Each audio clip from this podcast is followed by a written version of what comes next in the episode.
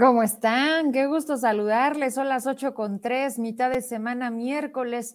Programazazazo, porque tenemos lo que usted quiere saber, pero bien dicho, con investigación, con datos, con elementos. Y antes de todo, y primero que nada, hacía días que quería presumirles algo de lo que soy privilegiada y que todos los días, afortunadamente, a través de un elemento que es parte de esta empresa, me da esta atención. ¿Ve usted esto? Bueno, no lo cual, ni Obama la tiene. ¿Ve usted esto? Ni Obama la tiene. Así es como me trata mi hija. Ella es la encargada de ponerle todo a la mami para que esté lista a las 8 de la noche y arranque con ustedes. Y el otro día en un programa, cuando estaba la retransmisión, veía que el monito se, movía y yo decía, han de decir, es Sabero. ¿Qué, es lo que trae las manos? Bueno, pues ella me presta sus plumas. y, de verdad, eh, son de esas, de esas cosas que cuentan y cuentan mucho. Porque, porque ella ve el trabajo que todos los días hago, porque ella sabe perfectamente a qué me dedico y porque en ella estoy creando y formando una manera de pensar crítica. Somos un espejo. Lo único que les puedo decir es, por ellos, por esos enormes pasos que parece se ven lentos, se ven lejanos, hoy, y le mando un gran abrazo al maestro Marcelino, salieron a las calles después de dar una rueda de prensa ahí en el VIPS de González Ortega, en donde por supuesto va a ser parte de los temas. Y se fueron ahí a la esquina de este crucero de la Casa Hernández y ya sabe, ahí en González Ortega. Y empezaron a hacer lo que muchas veces pensamos pero no hacemos. Las firmas para la revocación de mandato. Sí, que suceda, que dejemos de decirlo y empecemos a hacerlo. Una mesa en donde empezó por una, por dos, por diez, con un altavoz en la calle que decía, venga y firme, juntemos las voces, la inconformidad de que a este Zacatecas le debe de ir bien, es eh, primero un paso, sí, no hay que engañar, no, no, no, aquí hay que ser bien claros. Mientras más elementos tengamos, menos miedo vamos a tener y más vamos a poder actuar. Eso es de lo que se trata. La información es poder, que no se nos olvide. Por eso buscan tener a un pueblo sumiso, agachado, sin educación, para que no se nos revele. Pero eso, eso empieza a cambiar. Y hoy va ese primer paso con cerca de 500 eh, mm, firmas que a las horas ya se tenían listas para llegar primero al legislativo, para exigirle a los diputados que hagan su parte, porque como daban por hecho que nunca sucedía y pensaban que nunca iba a suceder, bueno, pues ¿para qué nos, nos ocupamos de eso, no? Pero ¿qué creen? Hoy puede suceder. Hoy existe en el ideario público esa posibilidad en donde decimos ya no más, hasta aquí estuvo bien. Vamos a demostrárselos con una sociedad organizada, con una sociedad que diga, ok, vamos a hacer lo nuestro. Primer paso, la legislatura. Después, obviamente, enlazar y hacer lo posible con el propio Instituto Electoral del Estado de Zacatecas para que tenga viabilidad, para que tenga legalidad y para que entonces suceda, señores. Así que vamos bien, felicidades a esa persona que a veces podemos ver lejano a los líderes, sabe muy bien lo que está haciendo. Y el próximo lunes, de verdad, está por demás decirle, yo sé que usted todos los días a las 8 tiene una cita aquí. Vamos a tener también una super mesa de análisis, porque qué impresión, la gente me empezó a decir, Vero, ¿dónde está la mesa? ¿Dónde hay que ir a firmar? Yo tengo mi 100. Ahorita es el momento, entonces hagámoslo. Y vamos a decirles aquí bien el ABC para que no haya dudas y para que entonces hagamos las cosas como debemos enseñarles que sí podemos hacerlas. Me da mucho gusto que cada vez se conecten, que cada vez seamos más. Ahí está Hilda, ¿dónde hay que firmar? Ahí está Rubén, Carlos, Otoniel, Irene. Somos muchos, al menos aquí. Estoy segura que los que se conectan multiplicados por 10, que son nuestras familias, vamos a lograr que por primera vez quizás dejemos un antecedente. Y de ahí para adelante, señores, porque créanme, este Zacatecas se merece que nos vaya bien. Es miércoles de incómodos y ¿ya están listos todos? Oh, sí, ¿me ayudas? ¿Tienes por ahí algo? Bueno, a ver, gracias. Gracias a las personas que dicen, vamos a hacerlo con Vero. Son cuatro sillas de ruedas, totalmente gratuitas. Ok, pero hay como tal un documento o algo que me desnorte, ¿no? A ver, espérenme porque vamos a tener cuatro sillas de ruedas. Aquí está, miren. Buenas tardes. Para informarles que el Club Rotario Zacatecas tiene cuatro sillas de ruedas no pegables, plegables, a disposición del público que verdaderamente lo necesite. A ver, anótele por favor. Me están dando un teléfono celular. Directamente con esta persona podemos hacer la entrega y el contacto para, escúchelo de nuevo, cuatro personas que realmente tengan esta necesidad y que de por parte del Club Rotario de Zacatecas tienen a bien apoyarnos. 492, ahorita si me ayudas un poquito, generamos a lo mejor un cintillo y antes de despedirme me recuerdas de nuevo. 492 125 33 30. Se lo repito, 492 125 33 30. Gracias al Club Rotario de Zacatecas para apoyar eh, en estos momentos, en estos tiempos, con lo que tengamos, con lo que podamos. Gracias también, estoy por contactar a Vicky, que decía, yo tengo comida para el magisterio, igual a los panaderos que están dando la línea de crédito, ya se agregan más, van en 11, al parecer se van a concretar 18 panaderías. Hay una de Villanueva, ¿verdad? Me decían que hay en Jerez, en Fresnillo, que están considerando para jubilados, maestros, a todos, a todos aquellos que en este momento no están teniendo la certeza de su salario. Bueno, aquí estamos para ayudarnos. Muchas gracias. Ahora sí, vámonos para arriba. Esto es Incómodos. Ya llegamos.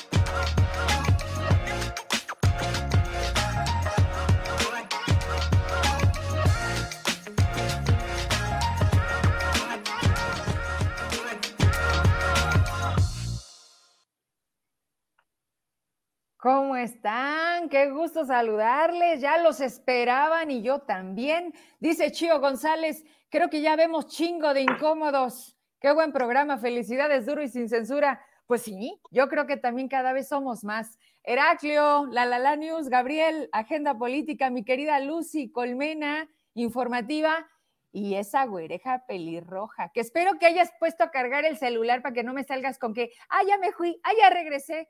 Norma Galarza, ¿cómo están? Bien, bien, todos. Bueno, Saludos, buenas noches. Era. ¿Dónde estás, juguito? No te escucho. Aquí está el juguito, sí, brillando, brillando como siempre. Lucy. Hola, buenas noches, lista. Ok, ¿Está toda la familia ahí contigo? Me abandonaron en el espacio donde estoy, pero están por ahí dormidas en otra habitación. Oye, dice Lucy, curiosamente se empiezan a acercar. Ya sé que les gusta salir acá. En cuanto empiece a hablar, vas a ver que vienen para acá. Oigan, antes de entrar en materia, me está diciendo Antonia Navarro, por esto que comentaba de la junta de firmas, de esta, de esta parte buenísima, que la verdad hoy que vi dije, órale, Mari Carmen Herrera, mañana estará nuevamente por los semáforos en la Hidalgo. Quien gusta ir a partir de las 11 de la mañana, hay que ir, ¿no? hay que ir a, juntar firmas. Aquí ya tengo a bastantes, me dicen que hasta la suegra van a llevar, ¿no? Bueno, que seamos todos, que seamos muchos. Vamos entonces agarrando esquina porque la verdad es que ya tienen harto público. Les mandan muchos saludos. De verdad es que se vuelve para mí, eh, primero, el, el qué tan rápido se nos llega un miércoles y otro miércoles, ¿no? O sea, volteas y dices, ah, cabrón, ya nos toca de nuevo. Y luego los mensajes y los comentarios que nos hacen llegar, lo único que nos provocan es, estar, mejor. ¿Qué, qué, no ves? ¿Qué estás sufriendo, Galarza? Oye, nada, nada. Me, dice Jorge Ortiz que ya te compró el cel. ¿Jorge Ortiz de Pinado? No, no sé, no sé, pero dice, dice que, ya no batalle, Oye, como dicen, inbox, ¿no? Ándale, inbox. se chivea no, no, no. Oye, no, no, no. ¿Esta que tengo aquí es la misma que escribe la cueva del lobo? Sí. ¿Es neta? Sí, no. Creo que sí. o a menos que tenga varias personalidades. Bueno, sí las tengo acá entre nosotros. Sí, de hecho. Y cuando pisteas mezcal también. Oye, no, no, no. No, ahí soy bien chida. Hay que decirle a la gente que le tenemos una sorpresa, entre tantas cosas que están por suceder, y lo más importante es que la vida nos lo permita.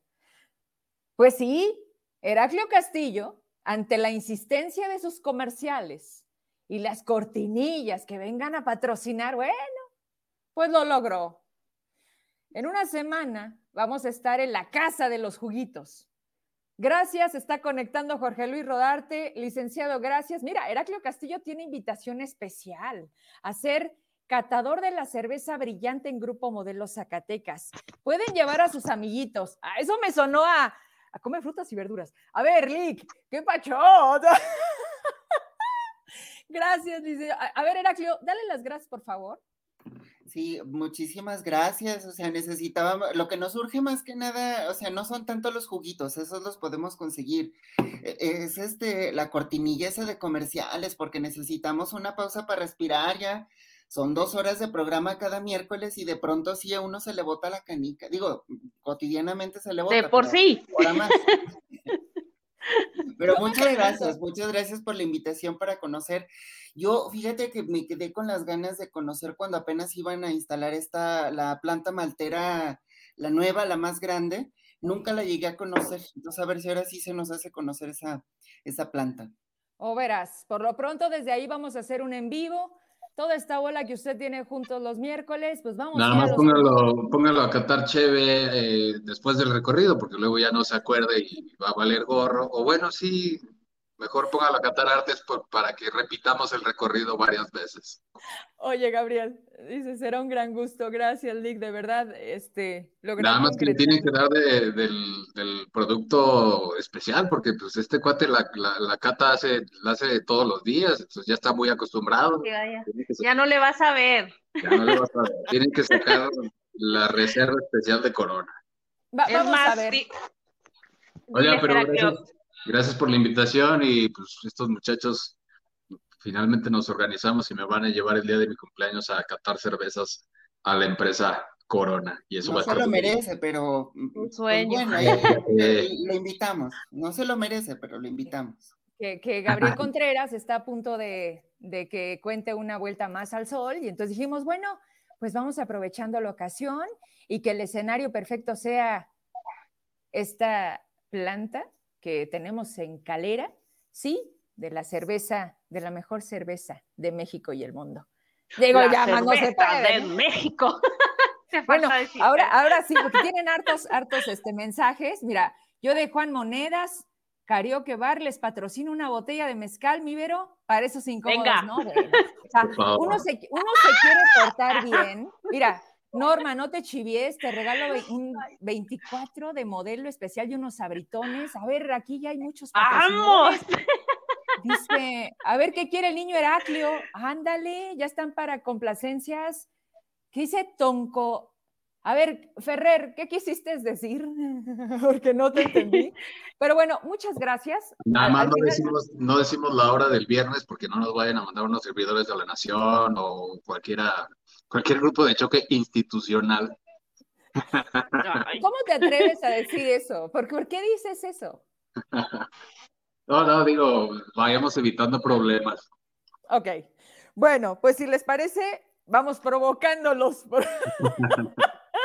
Porque de alguna manera la mesa de hoy, híjole, pues son temas en, el, en, el, en la situación del momento, lo que estamos viviendo, el día a día, y, y creo que es de todos conocido. Empezamos por el magisterio, si les parece. Vamos agarrando entonces a quien tengo a mi ladito. Aquí no hay cuestión de género, todos somos iguales, todos somos compañeros. Así que, a ver, Heraclio Castillo, ¿qué pasó? Eh, me, encantó tu explicación de, a ver, a ver, David, tengo una empresa constructora, le tengo que pagar a mis empleados, pero no tengo. A ver, tú tienes una manera bien bonita de explicar qué pasó con el magisterio, qué está pasando. Ayer, este, fíjate, el, pues ya van, ¿qué, día estamos? El día 9, o sea, prácticamente van 10 eh, días de que... Déjame, déjame, déjame, te interrumpo ahí, son 11 días porque acuérdate que el gobierno oficial, bueno, cualquier patrón debe de pagar los días 30 y no se cuenta el 31, entonces ya van 11 días. Bueno, van 11 días de que no les pagan la segunda quincena del mes de enero a parte del magisterio, que depende directamente del Estado. Y este, entonces, pues, eh, obviamente se iban a repetir las manifestaciones que ya habíamos visto en eh, la primera parte de esta administración durante el año pasado. Y pues bueno, ayer salen a las calles a manifestarse, a tomar plaza de armas, a seguir exigiendo su pago. Y justo cuando llegan a plaza de armas, eh, el gobernador sube un video a sus redes sociales no transmitió, subió el video a esa hora, ya estaba grabado por este, yo me imagino que es por el tal Edgar Allan Murillo, este, ese que cobra más de 500 mil pesos por hacer los videos institucionales en gobierno, pero bueno, sube su video eh, para decir lo mismo, este, le da mucha tristeza al gobernador, eh, lo dejaron el estado en bancarrota, el pasado tuvo la culpa, no hicieron su trabajo, eh, los acompaño en la lucha, anden, vayan a pedirle a la federación, aquí no hay. En palabras simples, yo ponía un ejemplo hoy en mis redes sociales. Supongamos que el gobernador es el gerente de una empresa constructora que le hace trabajo al gobierno del estado. Eh, entonces, eh, el gobernador manda a los albañiles al gobierno para cobrarle y que le pague el gobierno a David para que David le pague a los albañiles. Así de incongruente suena su mensaje. Entonces, para, digo, para ponerlo en, términos sencillos. Eso es nada más lo que ocurre, digamos, sobre las manifestaciones y los dichos y hechos. El trasfondo es lo que aquí vamos a desmenuzar, porque hay muchas cosas detrás. Ya eh, a través de nuestros diversos medios habíamos dado cuenta de las mentiras de la nueva gobernanza, especialmente sobre la nómina magisterial. Eso de que no hay, no hay, no hay, eh, fue una mentira tantas veces repetida que no se ha convertido en verdad todavía, porque pues hay datos oficiales y datos que son de la propia nueva gobernanza que demuestran que sí hubo un flujo de recursos hacia el Estado, que sí había disponibilidad de, de recursos, que tenían excedentes de ingresos y que no los gastaron en su momento, eh, que cayeron en su ejercicio. Y luego, por otras fuentes, ya desde la federación, nos venimos enterando que, este, pues no, que el gobernador en un principio, pues sí, estaba, eh, había solicitado un adelanto de participaciones por 500 millones de pesos. En la federación le dijeron, no, pues es que no hay condiciones. Te podemos dar esto. Y el gobernador dijo, no, yo quiero esto. Y si no, no nada no quiero nada. O sea, como niño berrinchudo, pues. Y al final, pues sí vino aceptando, pero ya no le dieron los 200 millones, sino 170 millones. Y entonces ahora parece que se repite el berrinche, porque eh, al parecer, desde la Secretaría de Educación, le habrían dicho al gobernador, oye, con la disponibilidad o el flujo de recursos que tengas en este primer mes del año, paga. Paga. Y nosotros te recuperamos el recurso a finales de febrero. Porque hay administraciones de recursos federales que van a llegar hasta finales de marzo, principios de abril. Y son cosas que se prevén dentro de la planeación del presupuesto. Pues no. Él está machado aunque, a que la federación asuma todo el gasto de lo que acá el Estado no quiere, y digo, no quiere pagar porque el recurso pudo haber estado ahí para pagar y evitarse todas estas confrontaciones. Y lo que hemos visto, que al parecer quiere, este, pues, acrecentar, no sé, agudizar la eh, división que tiene con Palacio Nacional, este, pues, fracturando esta relación que de por sí el senador Ricardo Monreal no le está ayudando mucho eh, y, pues el hecho de que en Zacatecas tengamos al gobernador con la peor aceptación y la peor calificación en desempeño, más aparte que Zacatecas sea la, la entidad donde el presidente tiene mayor índice de rechazo, pues tampoco son buenos indicadores para el Palacio Nacional, para que se muestren generosos. Y pues yo creo que el gobernador tampoco está en condiciones de ponerse sus moños.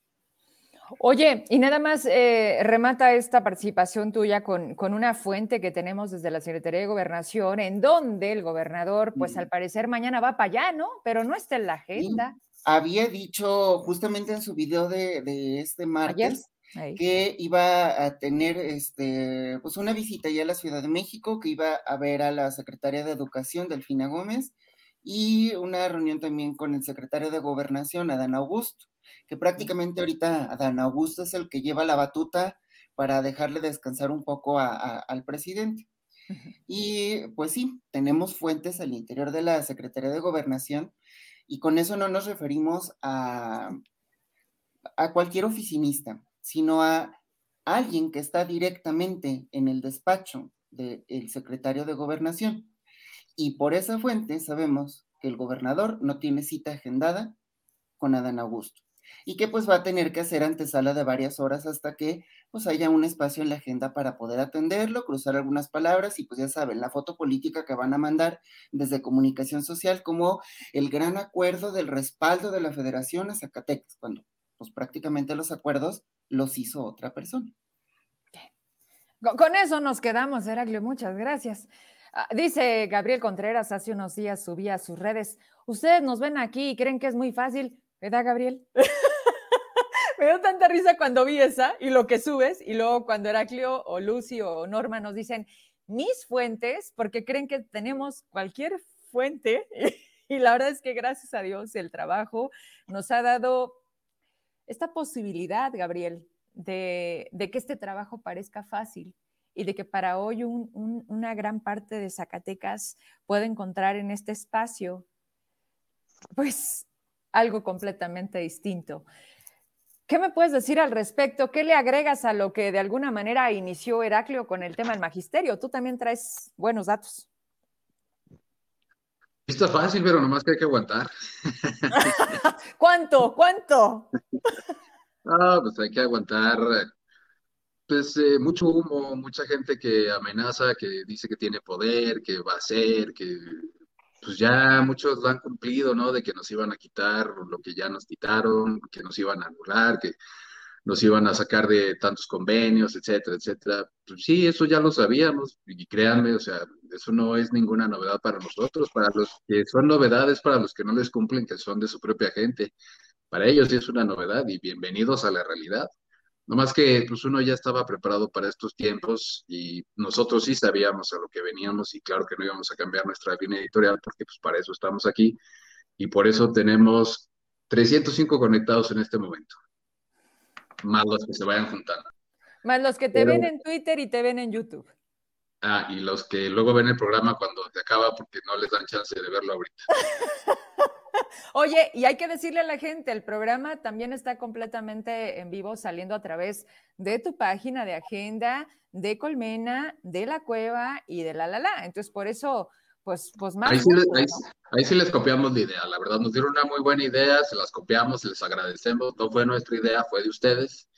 vimos cómo utilizaban varias páginas al mismo momento y nos preguntamos, ¿y cómo hacemos eso? Y alguien muy inteligente nos dijo, pues mira, así, así, así, y pues ya, eso sí se los debemos a ustedes, nosotros sí reconocemos el talento, ahí sí tuvieron talento, gracias por la idea, pues aquí estamos.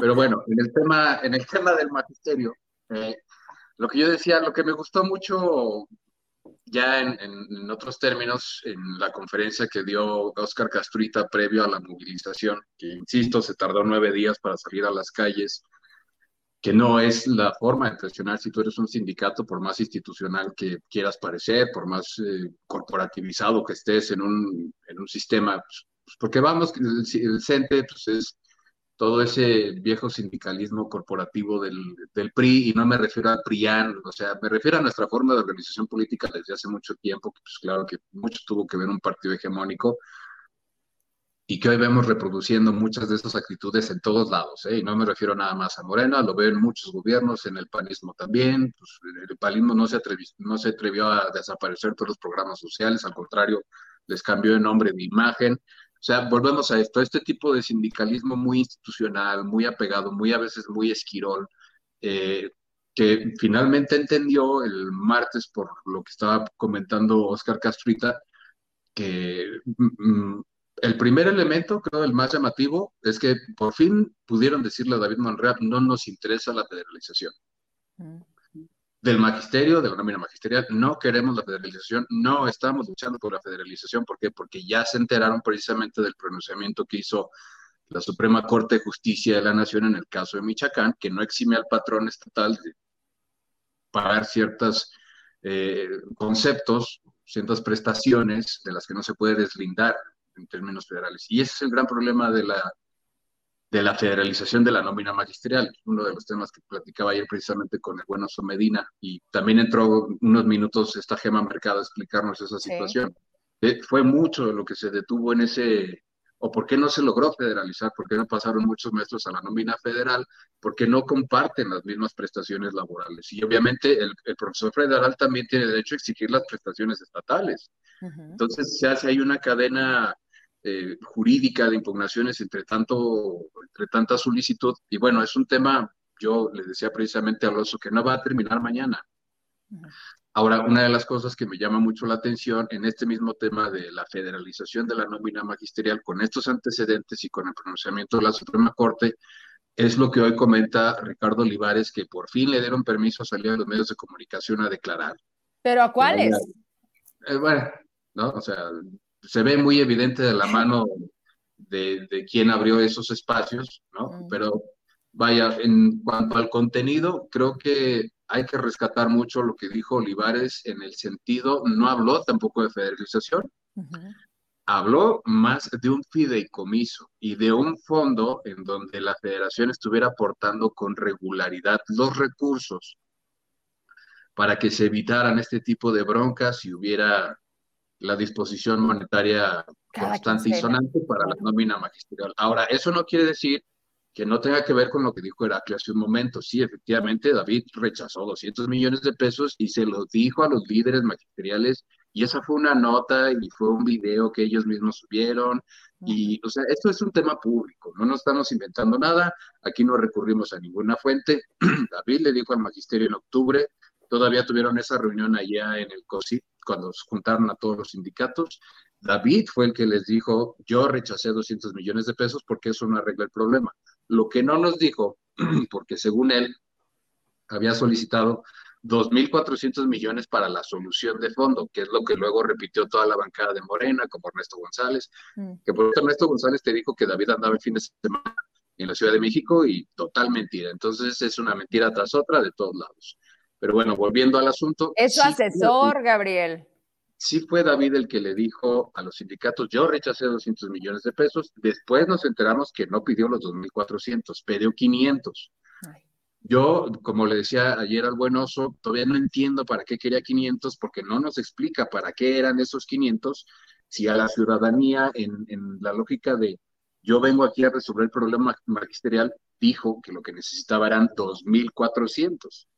Entonces, ya no tiene lógica ni por qué rechaza 500, ni, por qué en el berrinche que dice Castrita que por berrinche no paga. Y ahí sí, ojalá yo le pido a Castrita que conteste los teléfonos o que se ponga aquí con Vero Trujillo y que explique por qué dice que David no paga por berrinche. Entonces, yo supongo que si hay dinero y David no quiere pagar y Castrita eso ha, repetido constantemente. Entonces, que lo explique bien, que lo diga bien. Ojo, acuérdate que dentro de las tantas, porque ya ves que Castruita hace tres videos al día. Y luego, ¿qué videos, verdad? O sea, digo, ¿qué mensajes? Volvemos a nuestra chamba, la comunicación. Dijo que el único funcionario que les había recibido era justamente Olivares. O sea, si Castruita está declarando que es un berrinche no pagar, es porque algo les están diciendo dentro del propio gobierno para que tenga esos elementos a medias. Como bien dices, no responde los mensajes, no responde las llamadas, no ha querido venir a una entrevista, como para poder tener más claridad sobre sus declaraciones. Pero bueno, ya también conocemos, ¿no? O sea, ese tipo de líderes, eh, en fin. Eh, ¿Te parece? ¿Quieres decir algo más o le doy con las muchachas? Eh, yo nada más concluyo en esta parte que se me hace muy interesante que el propio sindicato, la sección 58 del CENTE, que por cierto tampoco aparece por ningún lado Soraya Bañuelos, cuando pues, ella era diputada de Nueva Alianza y tenía ahí, tampoco la diputada suplente ha dicho nada, eh, pero me parece muy interesante que ahora sí ellos estén tomando el discurso de nosotros no queremos la federalización, ese es tu problema, ese es tu asunto, y hoy Ricardo Olivares en sus medios de comunicación de cierta titiritera salen a decir, pues no va a haber, bueno, no dice como tal que no va a haber eh, la federalización, pero se está buscando la salida de generar un fideicomiso, un fondo en donde siempre se esté aportando ese dinero. Y bueno, si Olivares logra eso, creo que es a lo que va a llegar a hacer David, pues nomás a, como siempre, a ponerse el sombrerito ajeno del trabajo de alguien más, si eso logra Olivares, entonces David ya no va a tener ninguna excusa mensual para detener el dinero que sí le va a estar dando la federación. Y bueno, para las personas que se preguntan de qué medios estamos hablando, pues ahora resulta que CISAR tiene una extensión. Y sí, es a través de Grupo SER, que acaba de estrenarse con alguien que estaba en la propia radio pública, que en propia campaña utilizaron el medio oficial del gobierno para favorecer la campaña del propio David y que lo sacan, lo primero que hacen es llegan y le dicen, tú aquí no, pero ya vimos dónde sí. Entonces, bueno, ahí también saludos al que dice que sin pelos en la lengua, pero bueno. Norma Galarza, cuéntame, ¿qué, qué, qué, datos traes tú eh, del magisterio para irle dando cierre a esta primera, a este primer tema? No, pues no, sé si leíste mi columna, o sea, yo, yo hablaba de, que el problema empezó a partir de 1998, lo que el gobernador tampoco quiere decir en su conferencia. Este, y por cierto, cuando, cuando sube el video dice que a lo mejor ve el jueves o el viernes, o sea, como que mm. el día que sea. Este, igual el, el, origen, aparte de, del, del asunto del, de que la federación, la federación, ay, perdón, es que ando, este, un Échale un trago al mezcal y todo um, no, no tengo hoy. Um. Um, bueno, este, en, eh, decíamos pues que en, que en el 98 el, eh, hubo un fondo de aportaciones para los estados y a partir de, de ese fondo, pues empezaron a, mm, a usarlo para, para otras cosas, para las campañas. Entonces, luego ya en el 2014, cuando eh, sucedió la reforma educativa, de Enrique Peña Nieto fue cuando se quiso volver a centralizar y por eso en 2015 a Miguel Alonso no, no federalizó la nómina, porque pues no le convenía, aparte de que ya seguía, aparte de lo que, o sea, eso eh, se suma a lo que ya dijeron los muchachos, de, que no se, de que no se... Ayúdenle. Ayúdenme porque ando este, rara hoy. que no se ah, sí, eh, eh, de, de, que no se, no se federaliza por el asunto de que los los bonos y los eh, otros apoyos que tienen los maestros, pues no, no los quiere absorber la federación, porque acá les dieron otros como los 90 días de los que hablaban. entonces, pues ándale que no, no se puede. Ahorita ya yo veo que el PG después de lo del asunto de la Suprema Corte, el revés que le dio al Estado de Michoacán, y porque el, artículo, el artículo 13, creo, es el que dice que, que pues los estados tienen que absorber el asunto de asumirlo de sus, sus, trabajadores, o sea, la federación no tiene por qué estar abarcándolos. Exacto. Entonces, pues eso era a grandes rasgos. Muy bien. Y déjenme quitar el suéter que ha medio calor. Ay, ay, ay. Pues vamos subiéndolo aquí, ¿verdad? Porque mira, si, así ya tienes teléfono, no quiero saber. Tú, tú haz lo tuyo. A ver. Ay, no. Medina. ay, no, me da pena, dice la. Ay, no. No, pero no, yo no quiero teléfono, ¿eh? ¿Qué quiere la nena? Nada. Lucy Medina, eh, platícame, platícame eh, que, yo... dime. Creo que tiene razón Gabriel en decir eso de aguanten, porque pinta para largo. Creo que a diferencia de lo que habíamos visto en los meses anteriores, es decir, eh, esta película que ya vimos eh, a finales del 2021 nos parecía medianamente lógica dentro de lo que cabía porque estaba acabando un año, eh, el presupuesto que se ejercía no lo había diseñado el, eh, el, equipo del gobernador, ni su bancada, ni su Congreso. Mm. Eh, pero es otro el escenario y sin embargo estamos viendo igual o peor circunstancia. Y, lo, y quizá peor porque no parece haber voluntad de, de, recurrir al endeudamiento corto, como decía Heraclio, que es lo que creo que haría ese constructor imaginario que, del que hablaba Heraclio, ¿verdad? Mm. Es lo que van a hacer los maestros con con esta oferta que le hace el gremio de panaderos, ¿verdad? Uno tiene un techo de endeudamiento. Eh, fíjate, tan, tanto escuela priista y tantas veces de oír que la deuda no es en sí misma mala, creo que no, ha, no nos ha hecho suficiente conciencia porque efectivamente la deuda no es necesariamente mala si uno la usa con inteligencia, como creo que lo haría el constructor que, comentaba ya Heraclio, ¿verdad? Eh, el asunto es no pasar ese techo. Cuando nosotros vemos que en, los congresos pasan estas discusiones, en realidad lo que pasan habitualmente, sobre todo cuando hablan a corto plazo, es de eso, de posibilidad de endeudarse. No necesariamente los gobiernos sacan toda la deuda, sino que juegan, ¿verdad? Es una especie de cochinito que meten y sacan dinero y que eso podría solucionar a corto plazo, a corto plazo y quizás solo por esta vez, esta circunstancia pero parece ser, ojalá me equivoque de verdad y de todo corazón, porque además tengo muchos amigos y gente muy querida en, el magisterio, ojalá fuera solo esta vez. Eh, no pinta para allá. Eh, como bien decían, esta ilusión de la federalización se, se ha caído por muchos factores. Hoy en la mañana leía una nota de uno de los reporteros zacatecanos más especializados en educación y a quien considero además muy bueno, de Martín Catalán, junto a otros muy especializados en eso, que hablaba de las imposibilidades legales para, para federalizar. Eh, mencionaba Martín Catalán de lo, lo, que contraviene esto, como la Ley General de Educación en sus artículos 13 y 114 y la Ley de Coordinación Fiscal en sus artículos 26 y 27 que establecen que los estados tienen la obligación de pagar salarios, prestaciones y aportación de seguridad social de todas las plazas que se transfirieron en 1992 en el marco del Acuerdo Nacional para la Modernización de la Educación Básica, y era un poco lo que ya apuntaba también Norma. Efectivamente, este asunto, y corríjanme si me equivoco, pero tiene este problema que ha sido medio a criterio de cada presidente. En 1992 el salinismo optó por descentralizarlo y hacerlo una cosa de cada entidad, pero luego pasan varios años, con Peña Nieto viene la vuelta al revés, pero al reasumir la federación eso prácticamente solo captó muchas de las plazas que venían del 92, por eso es un margen tan, tan pequeño.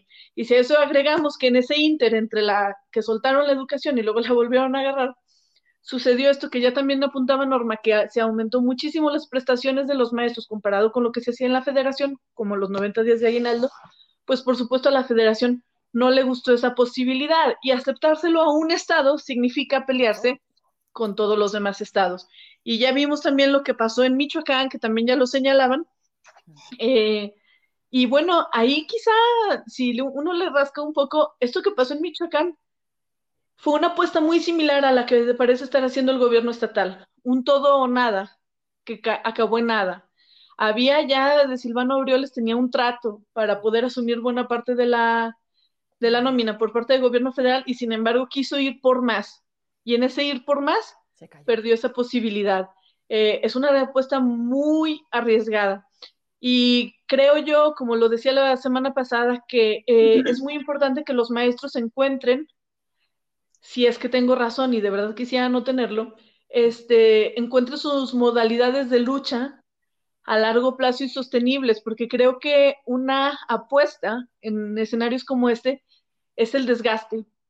Y es muy difícil, lo entiendo, para los maestros mantenerse en, lucha.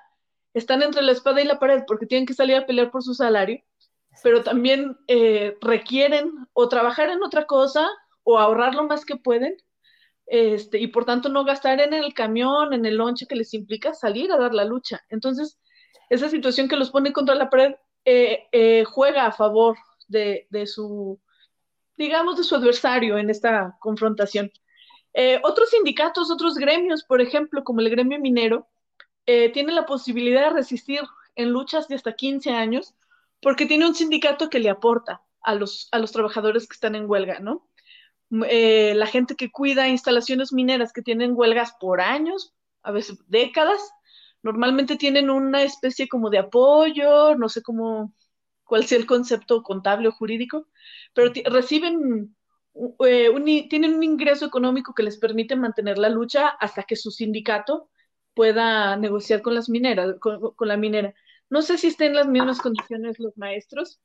Ojalá, porque eh, si se resuelve incluso esta quincena, y yo me imagino que es el temor de muchos, no tenemos garantía que esto no ocurra el mes siguiente, al final del año, el próximo año, y eso sí es muy preocupante, porque además estamos empezando un sexenio. Además, mira, hay un comentario, si me lo regresas, el de Norma Bonita, dice, hoy tomamos jurídico de Sedusac en referencia a lo que estás comentando, Lucy, y la misma gente no lo confirma. Dice, hoy tomamos jurídico de Sedusac y las licenciadas que se acercaron mencionaron que a varias de esa dependencia no les han pagado y que las tienen amenazadas por parte del gobierno para que no se nos unan al paro laboral. En fin, ¿qué se puede esperar de la nueva gobernanza? E, eso es un comentario que, fíjense, ha estado a lo largo de la semana, eh, desde que se dio esto, porque lamentablemente no es la primera vez. O sea, empezaron en septiembre y el 15 de septiembre ya había fallas. Y, y, la gente por todas partes, aunque lo quieran controlar, se están metiendo con lo que más nos duele, ¿no? Heraclio, Norma, Gabriel, es, es nuestro salario. Entonces, por más que busques aguantar y decir, no está pasando nada, no es como ustedes dicen, ya está, pues es una coladera, caray. O sea, no hay manera de pararlo. ¿Y qué les parece si esto del magisterio lo llevamos a algo que no podemos dejar pasar porque sucedió justamente hoy? y es que lanzaron ya la convocatoria para la licitación de las famosas placas. Ya ven que se cancelaron por falta de techo presupuestal, pero, ajá, pero luego dijeron que ya estaban y que era por una cuestión de diseño, y luego mismo Finanzas dijo, es una fake news, porque eso no es, eso no es cierto. Entonces, bueno, ellos solo se engañan, ellos solo se hacen bolas. El punto es que aquí decimos las cosas y quiero compartirles, es un par de hojas, ahí viene lo que se estaría requiriendo de esa empresa que, espero que ustedes ya sepan por dónde viene la cosa. Heraclio, ¿qué, qué, sabes de las placas, de la licitancia? El fallo al parecer se da el 22 de febrero. No, a mí no me pregunten. Yo no manejo, no... tengo vehículo, no sé manejar, yo nunca he pagado esos impuestos. Yo, a mí, mira, me hace lo que el viento Juárez. Pregúntenle a alguien que sí tenga vehículo. Pero, pero, qué cochinero trae la nueva gobernanza. Nombre, nombre. Bueno, Gabriel Contreras, ¿tú sí quieres hablar de esto? Sí, ya bueno, nada más retomo un comentario que dice Irene García en los créditos hipotecarios ¿qué hacemos, y pues claro, tiene mucha razón en ese sentido.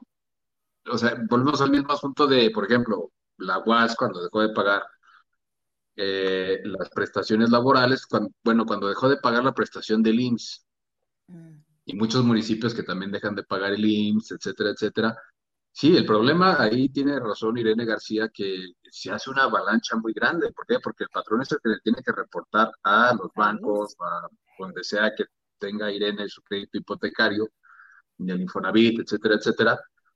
Y, y, el banco no registra el pago completo o, o, solamente el pago de una parte, etcétera. Entonces se va generando un interés moroso porque el banco imagina que, eso supongo en el caso de Irene, que Irene no pagó, pero no, Irene hizo su trabajo, pero el patrón no quiere pagar. Entonces, pues, sí, o sea, en eso tienen totalmente razón. Lamentablemente, pues muchos, mucha gente en Zacatecas depende solamente de un salario y ahí es donde se atora todo esto, porque muchos tienen créditos para comprar carros, para comprar casas, para comprar cualquier cosa, para pagar la, tarjeta de crédito. La tarjeta de crédito y pues, se van haciendo intereses morosos cuando no es ni siquiera tu responsabilidad, es responsabilidad del patrón, pero bueno, yo creo que pues eso sí se podría denunciar, habría que, canalizarlo con algún abogado, no sé. Y en cuanto al tema de las placas... espérate, espérate. Ahí estamos viendo en pantalla las firmas. ¿De quién? ¿Quién firma esta convocatoria de la licitación? Verónica Ibet. Verónica Ibet y, Umbelina. Ahí no interviene finanzas. No interviene finanzas. O sea, algo hay que no nos quieren decir, pero que uno va armando piezas. Y sigue habiendo dinero. Es cuánto. Oye, Gabriel Contreras, Norma y Lucy, para darle cierre a esto que no quería dejar pasar, igual y no le quiero profundizar porque justamente está en proceso, pero estamos checando las bases iniciales y hoy hay otras bases. Y al parecer hubo por ahí unos cambios. Curiosamente, que pareciera que fueron hechos para favorecer nada más y nada menos. Pues casi les podemos adelantar que a la misma empresa a la que se tenía considerada. Pero eso, eso en próximos días seguramente se los vamos a, tener aquí. Gabriel, ¿agregas algo de las placas?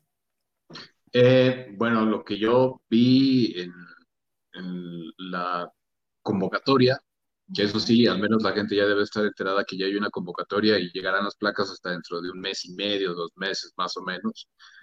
Es que entiendo ahí hasta donde logré ver que uno de los candados es que se piden que sean empresas capitalizadas por arriba de los 45 millones de pesos, o sea, que tengan cierta experiencia en todo este rubro, que como yo lo dije en algunos de los programas anteriores, pues claro, o sea, en Zacatecas no hay empresas que se dediquen a realizar placas, por favor, o sea, son empresas que necesitan un capital muy fuerte, y que casi siempre están enroladas como, como el comprador siempre es gobierno del Estado, como el comprador siempre es el, sujeto público, pues claro que generan todo este mecanismo de corrupción o todo este mecanismo de contraprestación de, pues, de contratos, o sea, el moche. Entonces lo que vamos a ver ahí son entre yo supongo cuatro o cinco empresas grandes que puede ser de Monterrey, de Ciudad de México, que son las más ubicables, y pues claro, o sea, ya tendrán ahí en el concurso que bien dice que solamente la convocatoria la firma tanto la función pública como la Secretaría de Administración, ya ellos se encargarán de deslizar la, la convocatoria para que ahora sí salga con el proveedor que quiere el gobernador, porque además, pues acuérdense, estamos hablando de que hay mucho pleito adentro de la nueva gobernanza por ver quién se queda los contratos, están desde los grupos de David, desde la delegada, desde la comisionada del INAI, desde la gente del senador, que no nada más es, no, no, es nada más el senador, es toda su gente y cada gente tiene su propio interés, y la gente de David, y pues vaya, o sea, es, es un estire y afloje por el dinero, y mientras en las calles la gente sin recursos, sin su quincena, pero bueno, Seamos felices, ya está la convocatoria para que ustedes tengan sus placas, porque ustedes sí pagaron, aunque el gobierno no les pague para que ustedes paguen, y se las van a dar dentro de dos meses, si es que no se vuelve a complicar el asunto y ahora sí favorecen a la empresa que quiere favorecer David en este caso. Entonces no era el techo presupuestal, ¿o sí? No, no, de, de ninguna manera. Y tampoco era que ya tenían el modelito de las placas, como luego desmintieron, tampoco era eso. nada más para aclarar y que a la gente le quede. Galarza. No, de, hecho, no sé si acuerdan que yo ya les había comentado, pero como también es un asunto que hay que escarbarle bastante, pues tampoco podemos adelantar, ¿verdad? Pero sí, tiene que ver más con lo que dice Gabriel, que es una estira y afloja de a ver de dónde sacamos más lanita para este grupo, para el otro, porque pues acuérdense que hay muchos gobiernos en la nueva gobernanza, o sea. Entonces, pues, a ver si en marzo ya tenemos placas, porque ando sin placas y sin engomado, ¿cómo se llama? Eso que nos daban antes, cuando estaba eh, Tello para, o sea, que le pegas en el carro, engomado. Sí. Ni, siquiera nos dieron una, la, tarjeta de circulación, no nos dieron nada. Nada más pues un papelillo ahí que, que decía que ya pagamos y de hecho, pues ya si buscas tus placas en internet, o sea, en la Secretaría de Finanzas, pues ya no, ya no apareces, ¿verdad? O sea, si aparece que ya pagaste. Pero bueno, podemos esperar a marzo, a ver si ya tenemos placas y a ver cómo está el diseño y esas cosas. Por lo pronto, ya. Lucy Medina, ¿algo que quieras agregar sobre este tema de la licitación, de las placas y demás? Oye, pero pues te voy a hacer un comentario muy de nicho que solo los fans de Betty la Fea me van a entender. Es que esto parece así como de, y llegaron los meseros, ¿verdad? Está el caos acá en otra cosa y llega esto como, como noticia. Pues ojalá que la competencia que hay por esa licitación fuera, y obviamente estoy hablando, sé que muy utópica e idealistamente, justamente porque fueran las mejores y las más baratas, ¿verdad? Creo que independientemente de eso, a lo mejor es, muy favorable eh, lo que se ha creado alrededor de esta licitación, porque eso espero que lleve a que muchos contratistas se enteren y le den seguimiento y a lo mejor podremos conocer mejores ofertas, porque uno de los problemas de las licitaciones es que aunque hay caminos regulares para publicar, la verdad es que yo creo que poca gente se entera. Eh, ojalá ese sea el camino, no creo que tener mucho que agregar en este momento porque pues vamos a ver apenas cómo transcurre y ver si se cumple el pronóstico que mucha gente nos comentó cuando hemos tocado el tema, que a muchos les decían que iban a llegar hasta marzo, ¿no?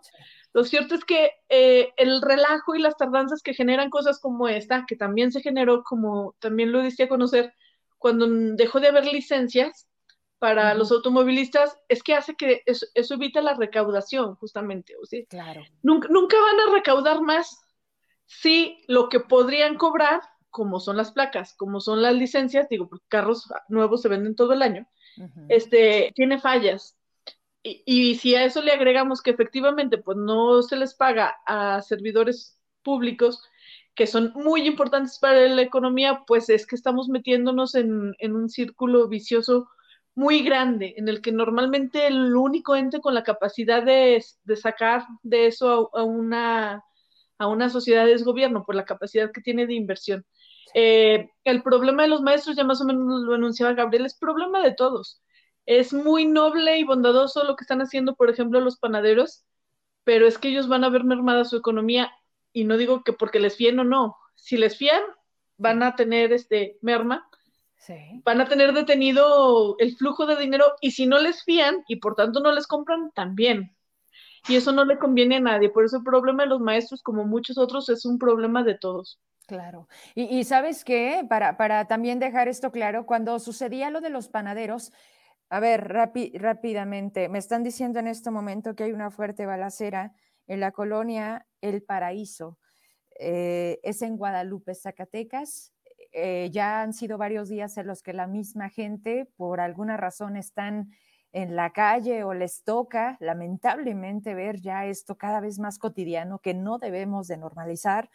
Me dicen que me están mandando fotografía y yo solamente desde aquí les podemos enviar un mensaje tome precauciones eh, y vaya, les repito, la ubicación, fuerte balacera en la colonia El Paraíso en Guadalupe, Zacatecas. A ver, rápido, para no perder luego la idea. Eh, exacto, o sea, un gobernador que habla de reactivación económica sin pagar lo más elemental, que es el flujo que se mueve en Zacatecas, que es el día a día y son todos los sectores, ¿no? Ok. Eso ya nos quedó claro. Ayer hablaba con nuestro querido amigo, también periodista Juan Gómez, que decía, Vero, es que una cosa se construye por un lado, buscando un discurso político, y por otro lado lo destruye. O sea, basta con salir y decir, pero en las acciones, en los hechos, está la contradicción continua, continua, continua. Y a eso iba con esto. O sea, no se trata de que nos vayamos para un lado y entonces al rato los quebrados sean los panaderos. Yo quería poner a consideración y, aprovecho el momento y estamos juntos para hacer una estrategia en la que hay que ser realistas. No todo mundo la estamos pasando del mismo tamaño. O sea, hay gente que realmente no tiene para comer. O sea, algo tan básico. La inflación, o sea, mil elementos que hoy nos tienen atados. Y además, el gobierno que decidimos, porque lo votaron, porque ganó por una elección legítima, que ahora muchos, mira, se quieren lavar y dicen, ah, no, bueno, ah, bueno, pues entonces vamos a hacer las cosas. ¿Se acuerdan de una estrategia del café por adelantado? De que tú llegabas, lo pagabas para que a alguien se lo dieran. Bueno, ¿por qué no vamos aplicando una cosa de esas con los panaderos. Lucy, Era, Gabo, Norma y Vero van y dejamos 100 pesos a cuenta para que se vaya cubriendo en una paralela la deuda contra un posible capital. No sé si me doy a entender. Creo que eso también pudiera, pero no sé, y si estoy mal también díganme, Vero, a lo mejor no. Es que sí creo que e, es parte de mm, de la solidaridad, sí, con el gremio, pero es solo para una parte de los gastos que cada familia puede tener. Sí. Ya lo mencionaban aquí en alguno de tus comentarios. Este, ¿Qué hacen con los créditos hipotecarios? ¿Qué hacen con los créditos bancarios? ¿Qué hacen con el pago de servicios como el agua, la luz, incluso el celular que necesitan para estarse comunicando, este, el internet que luego van a tener que ocupar para este, cuando vuelvan a, clases, este, el momento que, sea, ¿no? O sea, hay otro tipo de gastos, incluso gastos en salud que puedan tener, porque no olvidemos que estamos en una pandemia. Eh, si no les están pagando ahora, ¿cómo sabemos si les están pagando esas prestaciones? Y que entre esas prestaciones vaya la seguridad social y que en una de esas, Dios no lo quiera, pero que ocurra algún incidente, pues ¿qué garantías van a tener de, tener esa cobertura en seguridad social para su atención médica? O sea, implica muchos factores y son omisiones del patrón que después, pues, se van agravando, ¿no? digo, ahorita sí es grave la situación, pero no nos están dando, o sea, lo único que nos dice es, eh, tengan fe, me da mucha tristeza, no hay, no hay, o sea, ¿qué mensaje optimista es ese? No, y pues con eso al final de cuentas no comemos. Hace unos días me decían que fueron al agua y le dijeron, oye, pues dice el gober que ya mero, pero no es moneda de cambio la palabra del gobernador. O sea, esa parte es la que también no entienden. Y la gente me dice, a ver, Vero, con ese descaro hoy, como él mismo sale y nos dice, porque mañana es jueves, o sea, hoy no tenemos una fecha a corto plazo en donde maestros ya les van a transferir, ¿se va a juntar con la otra quincena? O sea, ¿va a ser un mes? Y como bien lo dijeron ustedes, ¿y se va a volver a repetir? ¿O bajo qué condiciones vamos a estar viviendo en Zacatecas? Particularmente jubilados, pensionados y magisterio. Vámonos rápido con el siguiente porque sin darnos cuenta ya nos echamos un rato. Hay, hay un engaño, como dice Heraclio, una trampa maldita, como le Además, una, una cosa, Diga. Aquí hay un comentario que dice Rosalinda Robles, el Espaguas, eh, en el Espaguas se llama Fondo de Resistencia y son 11 pesos por huelga para cada docente, precisamente para prever este tipo de situaciones.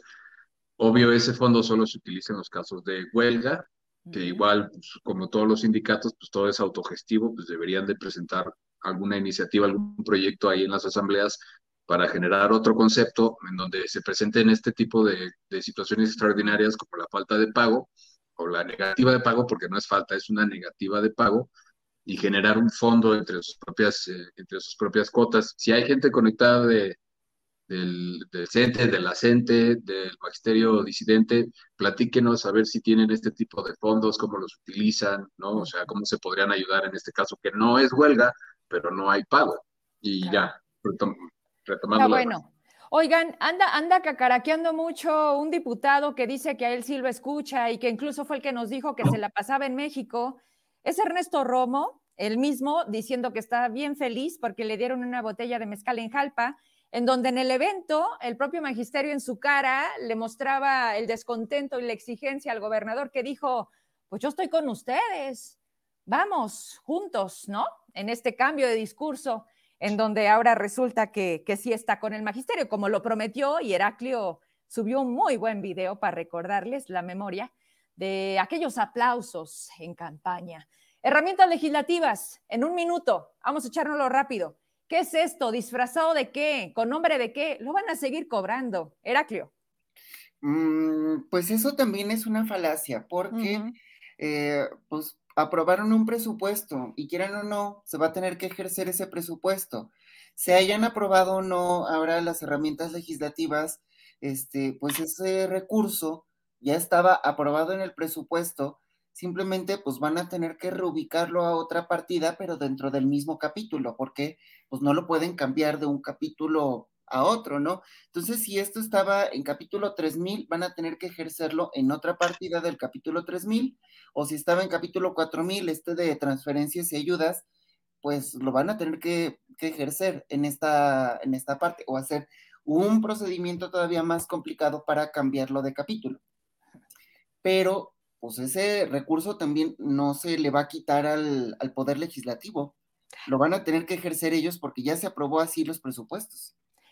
Entonces, ¿a qué la está jugando, Gabriel? En esta, en esta idea de en sus redes de, ay, gracias, Villanueva, ustedes están en contra de la corrupción. Pues, eh, digamos que Ernesto es eh, el que prende fuego para que la gente voltee a ver a otro lado mientras Zacatecas se está incendiando acá.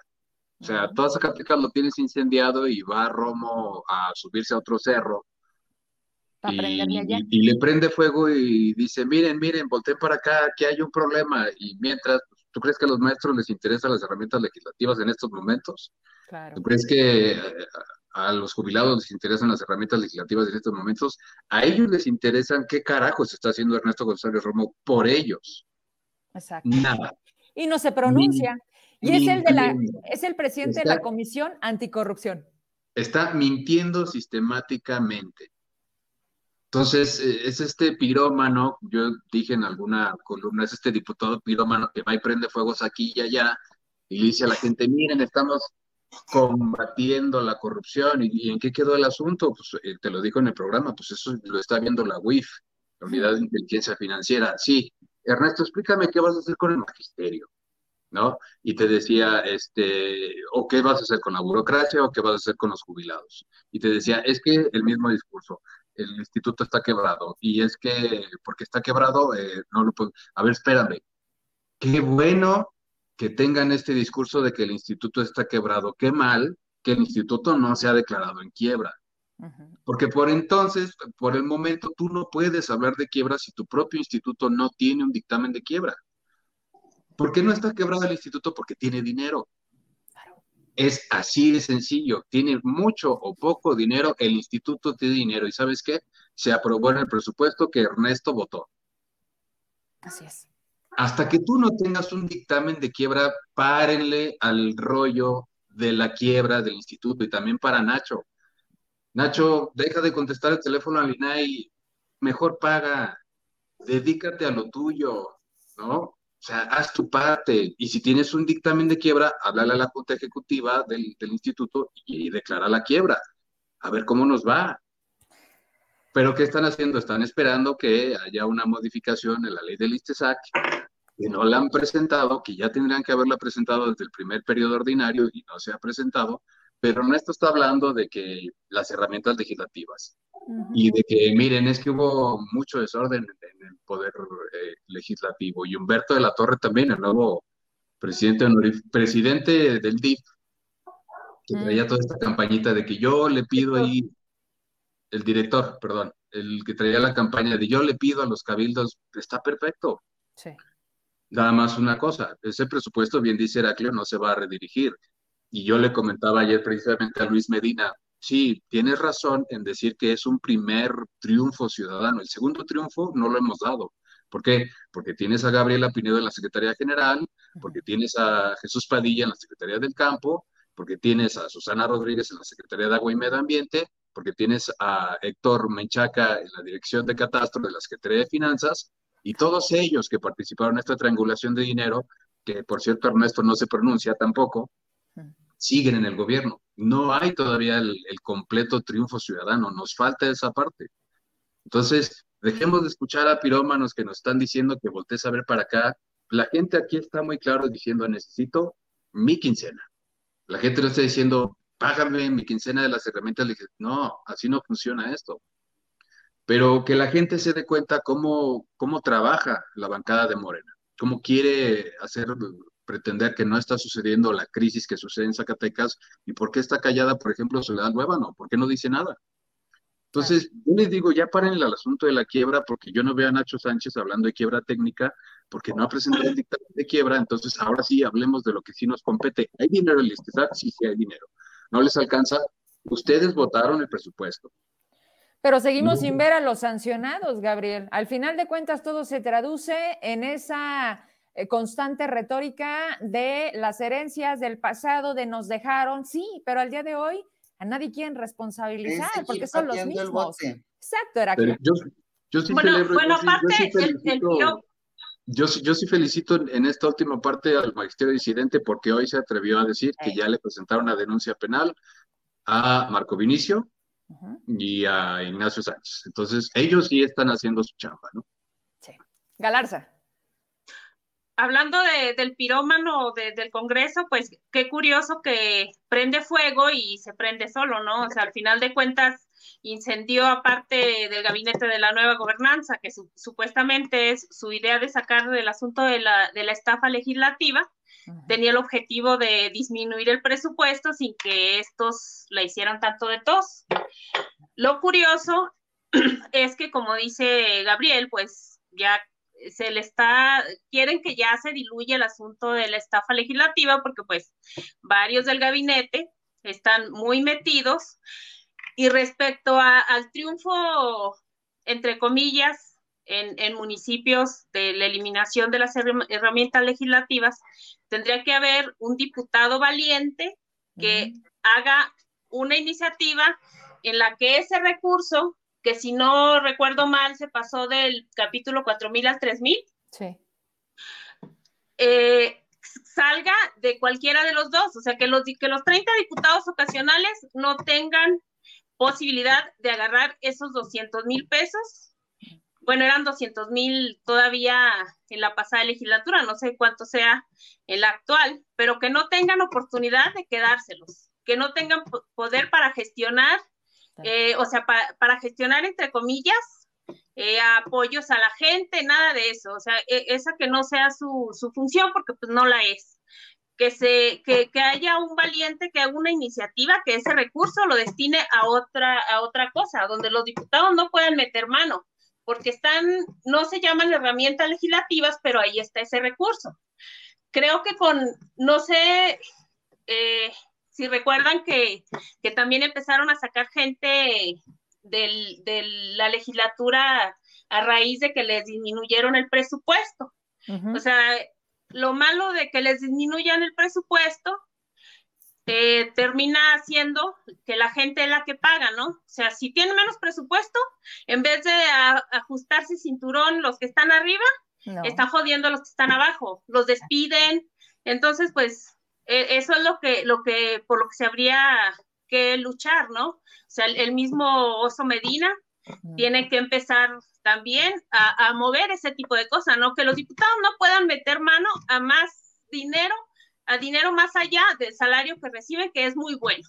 Así es, ¿sí?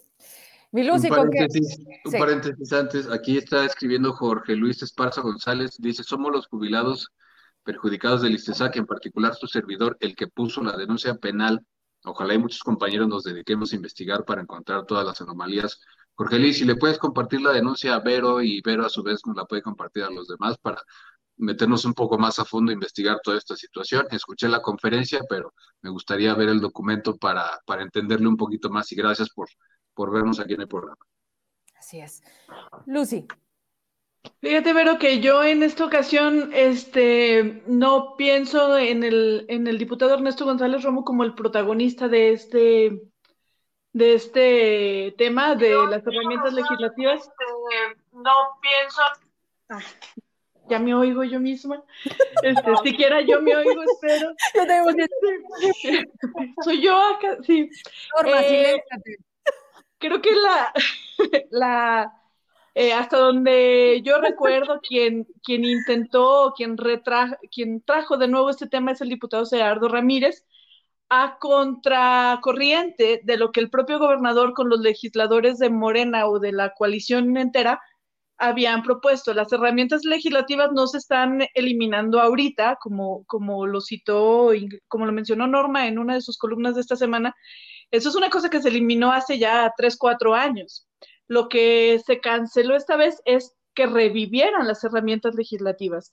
Es una cosa que se eliminó hace dos legislaturas, si mal no recuerdo, entre ellos diputado, eh, votado, creo, por el presidente municipal de Villanueva, que ahora parece haber cambiado de opinión, por el eh, ahora director del DIF y también diputado con licencia Humberto de la Torre, que en aquel entonces también era diputado en suplencia de Omar Carrera, eh, y fue entonces, hace ya tres, cuatro años, que se eliminó ese, ese concepto, ese concepto que funcionaba como un, en realidad, aunque es un concepto eh, pensado de forma muy distinta a lo que se hacía, en realidad que se hacía, se simulaba apoyo social a la gente, es decir, la gente iba y pedía que mm, por un problema médico, por una situación o hasta por unos 15 años, porque recuerdo que en aquel entonces eh, salieron facturas de cómo se apoyaban, por ejemplo, para algo así, y se le daba a la gente mil pesos y se, se ponían recibos de que se le había dado cinco mil, o gente que no recibía nada y que se falsificaba su firma, ¿no? Eso quedó eliminado hace varios años, pero eh, hace unos meses el diputado Gerardo Ramírez propuso, porque además fue una reforma constitucional en el artículo 65 donde se prohibió expresamente la creación de apoyos, eh, más bien que el legislador se dedicara a dar apoyos sociales, que puede parecer una labor eh, muy noble, lo puedo entender, pero que también genera una cultura política muy clientelar, porque además los diputados ahora se pueden reelegir, entonces es fácil, ¿no? Estar en campaña permanente con dinero público y estar además simulando esas operaciones.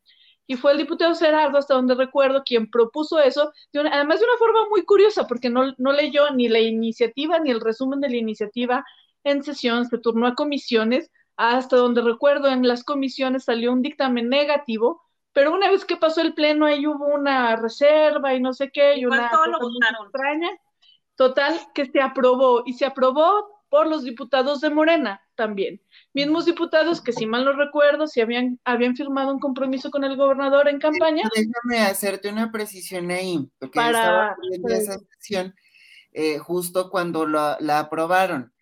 Eh, cuando suben a tribuna para la lectura del dictamen, simplemente dicen, ahí está en la Gaceta, eh, eh, omitimos su lectura y no dieron lectura durante la transmisión de, la sesión del Congreso a esa iniciativa ni al dictamen.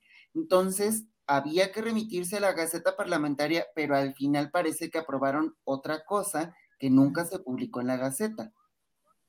Pues ahí además habría un problema legal grande. Total que, gracias, gracias, creo que efectivamente esto pasa a contracorriente de lo que se ha dicho en campaña y es entonces que eh, la pelotita pasa a los cabildos.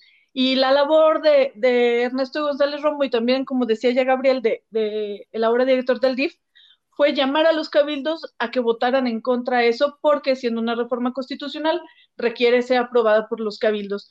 Eh, sin duda, yo creo que falta mucho también ahí, porque efectivamente, como ya decían, ese dinero que se dejó de dar como apoyo social, en teoría debería pasar como herramienta legislativa. Eh, y puede ser útil, y puede ser útil para las cosas que ya enunciaba Gabriel. Por ejemplo, si, eh, la diputada Alma Dávila de la legislatura pasada pagó la auditoría. Una, la auditoría del ISTESAC. Ese tipo de cosas se podría hacer con ese dinero. Podrían contratar personal, eh, digo, hay un instituto de investigaciones jurídicas que además tengo entendido que tiene gente de mucho nivel, pero hay cosas de conocimiento específico que podrían consultar con ese dinero. Por ejemplo, en la ley de salud mental, no la, creo que en la local, pero incluso en la nacional había polémica porque, por ejemplo, tenían ahí una discusión que podía ser eh, que se violaran los derechos humanos de personas con discapacidad o de personas con adicciones porque se autorizaba mucho a la familia a tomar decisiones por ellos. Hay especialistas en derechos humanos, en psicología, en psiquiatría, que podrían haber eh, dado sus asesorías con ese dinero si se usara ahí. Y si no, bueno, en el mejor de los casos, pues lo podemos regresar a muchos tantos espacios. Se puede dar a la UAS, que yo creo que bien le hace falta, se pueden donar de forma institucional a muchas otras cosas, pero sí hace falta mucho darle un buen curso a eso. Siempre dicen, ¿verdad?, que el que hace la ley hace la trampa, y pues esa es parte de la labor del legislador, Así es que muy probablemente va a seguir encontrando la manera, ¿no? Pero bueno, pues estamos aquí en una batalla constante de que ellos buscan la manera de cómo eh, volver a sacar ese dinero, como ya decía Norma, pero hay que seguir dando la batalla para taparles ese, ese camino. Gabriel. También hay que no se nos olvide, hay que tomar en cuenta que una de las pretensiones tanto de Ernesto como de Luis Humberto es eh, bloquear este tipo de recursos para que los diputados a su vez hagan campaña y ganen algunos cuales, algunos tantos, las próximas campañas a la reelección. O sea, no quieren que mm. tengan presencia en sus municipios, quieren eh, prácticamente anularlos y ellos al mismo tiempo tienen todo el dinero para programas sociales, desde la delegación federal hasta la Secretaría de Desarrollo Social, que andan inventando ahí eventos para entregar recursos que no son de David, son de la federación, entonces, ahí está también el trasfondo, seamos muy honestos también en eso. No están dando, Morena no está dando la batalla democrática en contra de las herramientas legislativas. Morena lo que está haciendo es anulando la, la, bancada, pues, está anulando a los otros 25, 27 diputados que iban a utilizar esos recursos, pues, obviamente, para promocionarse de manera individual, como se ha estilado desde hace mucho tiempo, y ellos eh, bloquear a la oposición. También esa es la otra parte. Ahora, el otro gran problema en el que está la legislatura es que además en, en, este recurso que les va a sobrar o que se tiene que redirigir, redireccionar, ellos mismos lo pueden aprobar, son el poder legislativo, además tienen que trabajar con esta otra lógica en donde les reducen el presupuesto y, el, y la hipótesis para que se hagan de recursos o se hagan de más dinero es que recorten al 30% el personal de la legislatura. David les dijo, ¿quieres dinero? Recorta tu personal al 30%. Entonces van a empezar también con el corredero de gente y es un círculo, vicioso, ok, corres gente y contratas gente y corres gente otra vez. Bueno, entonces que le den estabilidad los, los diputados a todo este tema porque hay mucha especulación. Que ellos digan, que lo digan abiertamente, es que tenemos la encomienda de que si queremos dinero tenemos que recortar el 30% del personal de toda la legislatura. Oye, Gabriel, y, todos, este, y están contratando jubilados. Pero, espérame, y, en eso también tuvo que ver Ernesto, en este otro bomberazo, en este otro incendio, en donde se aventó el pleito en contra del director jurídico y en contra del director de apoyo parlamentario, porque tiene problemas personales con ellos dos, con José Luis de Ávila y con el de apoyo parlamentario, ahora no me acuerdo cómo se llama, y, convirtió toda esta lógica de que no, es que ellos ganan más y no tendrían por qué estar ganando más que el gobernador. Digo, Galarza sabe bien cuánto gana, cuánto gana ahorita el secretario de Economía, claro que gana mucho más que el presidente de la República. ¿Cuánto gana, Norma? ¿Cuánto, ¿Cuánto gana el secretario de Economía? Ni lo que ganamos nosotros en un año. Dinos, dinos. ¿Cuánto? 160 ni lo que gastamos en Es que era yo, vi, yo vi 199 mil. Yo su secretario de Economía, ahora no estamos especulando, eso está en la página de la plataforma de transparencia, su secretario de Desarrollo Social gana 163 mil, perdón, 103 mil, el de Economía gana 199 mil. ¿Cuánto gana pues, Davis? Eso sí no me acuerdo. Porque tenía muchos bonos. 116, algo así. Entonces imagínate, o sea, que, que, que, o sea, ¿por qué gana tanto el secretario de Economía? Eso y Ernesto, gana, Ernesto gana otro, y Ernesto gana otro 100, y Humberto gana otro 100, pero ellos sí le dicen a la legislatura, recorta el personal al 30% si quieres dinero. Bueno, ¿y qué no era la, la austeridad y el... y, por cierto, todos recibieron, todos recibieron su, su último trimestre hasta diciembre, a nadie le retuvieron su salario de todos los, de todos los secretarios, entonces, eh, qué solidarios con, con, los maestros y con las, la clase trabajadora a la que no le han pagado, ¿no? ¿Te este, acuerdas que David dijo que iba a desaparecer los bonos y las compensaciones? Y ahí siguen. Y él fue el primero el que las cobró. Ah, y por adelantado, ¿no? en septiembre cobró bono y compensación. ¿Qué querías decir, Heraclio? No más que les duele mucho y les va a seguir doliendo mucho. No más que pues de dientes para afuera. la verdad, ese es el asunto, no, no tienen empatía porque no están en esa realidad, o sea, no, no están como un maestro que está esperando su quincena para pagar sus deudas, para pagar eh, la colegiatura de sus hijos en los casos o para cualquier cosa, ¿no? O sea, pues es un trabajo que ya realizaste, ¿cómo es? No es justo, la verdad, por donde se quiera ver, no es justo que le retengan su salario. Ahora resulta, entonces, ¿de qué quieren que vivan o qué? Pues y ellos, los funcionarios, obviamente, porque ellos no están pasando por ninguna situación similar, es que no les va a importar así el gobernador salga con sus discursos lacrimosos. Que no, se le olvide, que no se le olvide a David que él estuvo cobrando un año como coordinador de ganadería sin, sin hacer nada. Y no era poquito, y no era poquito lo que ganaba.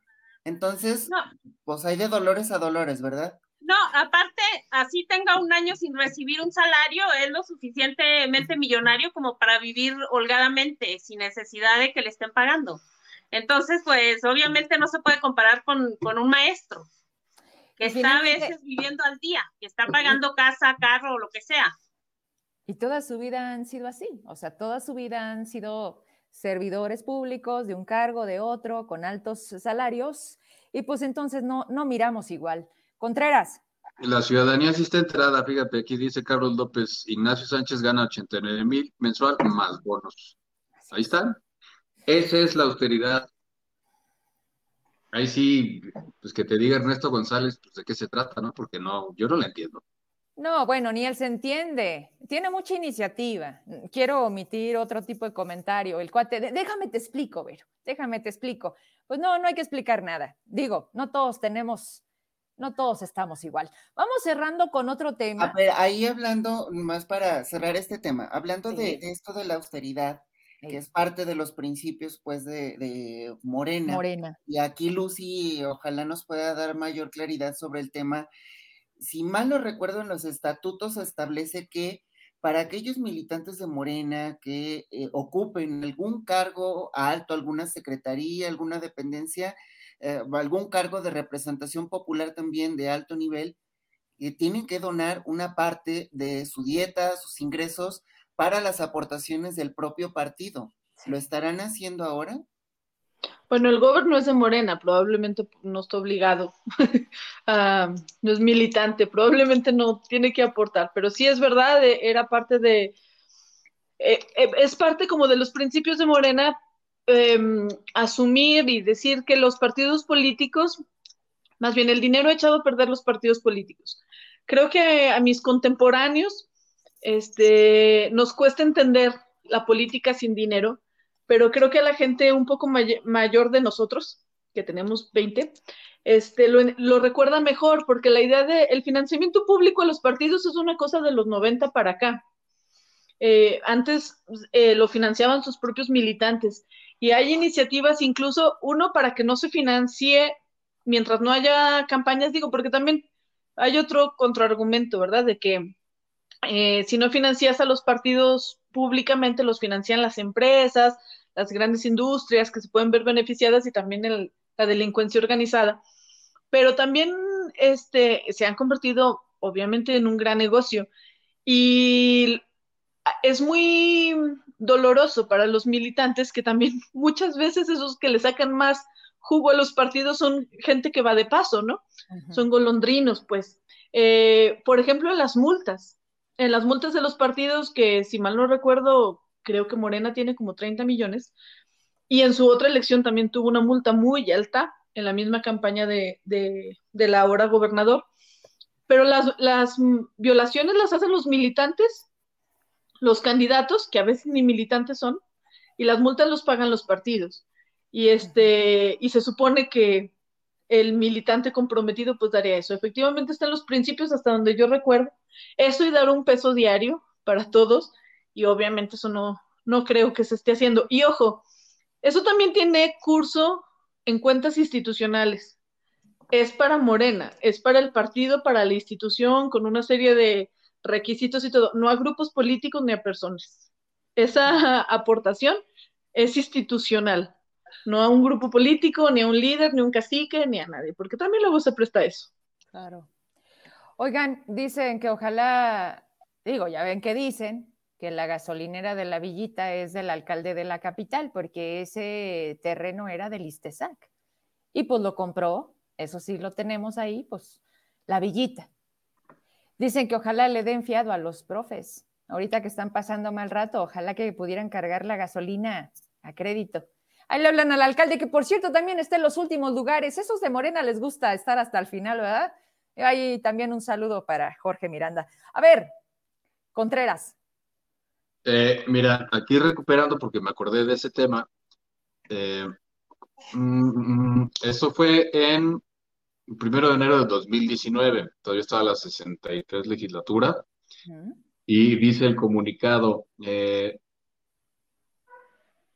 el diputado Héctor Menchaca cerró el último trimestre de 2018 de manera activa y respondiendo a compromisos, bla, bla, integrante del grupo parlamentario de Morena, cumplió con la agenda legislativa, presentó la iniciativa de ley de austeridad republicana para derogar la tenencia vehicular en el estado de Zacatecas, 2019, primero de enero. Adicionar la ley electoral, la ley para evitar el desperdicio de alimentos, eh, otros temas en cuestiones electorales, pero yo me acuerdo que precisamente aquí está, mm, está presentado un, punto para crear un fideicomiso público con fines públicos y sociales que se destinen las partidas de herramientas legislativas o sea, no desaparecen las herramientas, genera un fondo planteado para lograr la paz, la seguridad y la justicia en Zacatecas. Y luego también en la ley de austeridad republicana del Estado de Zacatecas venía la medición de los salarios. Tenían que ganar los funcionarios abajo del presidente de la República. Es su misma bancada. Y esa, y esa iniciativa, que no sé cuánto cobró Menchaca por esa iniciativa o cuánta lana lavó, esa iniciativa firmada por Gabriela Pinedo y por, por Jesús Padilla. Ellos son los que estuvieron, dice el buen eh, Eric, eh, este, el de Trópico de Cáncer, Eric Flores. Eric Flores. Dice, estuvieron mame y mame y mame con lo mismo. Y son los únicos que no están respetando lo que ellos utilizaron para hacer campaña, porque solamente eso hicieron campaña. Y ahí está, Héctor Mechaca presentó una ley de iniciativa, una iniciativa de ley de austeridad republicana. Hoy vean los salarios en donde están. Y de hecho, nada más Menchaca y Jesús Padilla son de Morena, ¿no? De los que están en el gabinete. Sí. ¿O quién más? O sea, que eran ex de Morena. Gabriela es PT, David es PT y Susana es verde. Verde, ajá. Y, nada más Menchaca y Jesús Padilla. Entonces ellos habían propuesto el 2019 la austeridad republicana. Hay que preguntar cuánto está ganando Héctor Menchaca, a ver si es la utilidad en los bueyes de mi compadre, pero pues ahí están los registros públicos, señores. Aquí ah, no, no engañamos a nadie, son lo que ellos dijeron, lo que ellos presentaron en la legislatura, ¿no? Entonces, pues que los actuales diputados se echen un clavadito a, las iniciativas de la legislatura pasada y nada más retómenlas, saquenlas del congelador y apruébenlas, porque pues, al final del día son de Morena. Así es. El último y nos vamos. Mañana posiblemente se lleve a la legislatura, pues esto tan llevado y traído que en las redes ocasionó muchas posturas y es que Virgilio Rivera, expresidente del IES, que anduvo muy activo, ¿verdad? En el pasado proceso, eh, pues está eh, dentro de la terna que debiera ser puro perfil por una cuestión de género para mujeres. De entrada desde ahí, Heraclio, la cosa como porque así, digo, permitir que esté mi nombre es porque algo, algo hay, y, se viola todo. Y me gustaría también conocer en breve qué postura van a manejar. Ahorita traigo un documento, son cuatro páginas, que se manda al Congreso del Estado por parte del grupo feminista, eh, encabezado por varias eh, organizaciones y demás. Pero, pero sí me gustaría ver, pues, qué dice María de la Luz Domínguez, ¿no? De Derechos Humanos, o la de la Secretaría de las Mujeres. Digo, porque no debería de estar en duda. ¿O por qué sí considerar a Virgilio? ¿Acaso es una indicación? Pues es que ni siquiera estaría en duda. Mira, sale una magistrada del Tribunal Superior de Justicia, Silveria Serrano, me parece, se llama.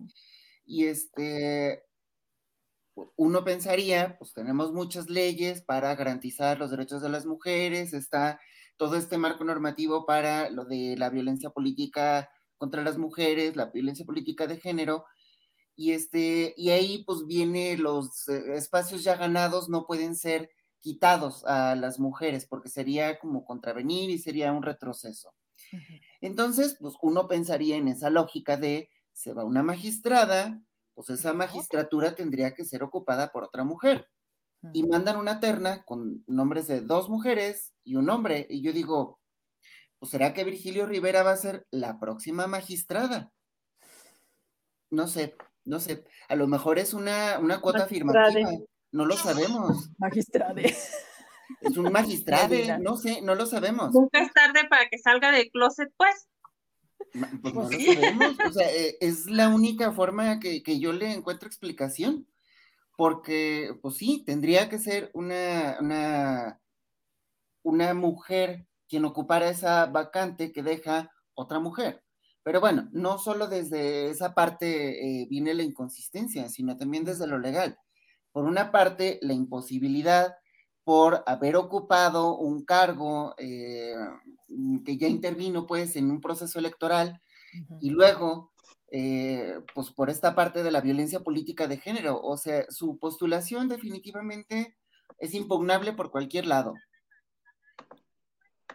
Sí, exactamente. Hace unos días estábamos en una mesa, un par de, conocidos, y decían, a ver, pero particularmente el tema de Virgilio viola toda posibilidad porque no se cumple por el cargo inmediato, por el papel que jugó dentro del proceso, pero también me hablaban de una cuestión de familiaridad, eh, que también eso era parte de lo que no le permitiría ser candidato.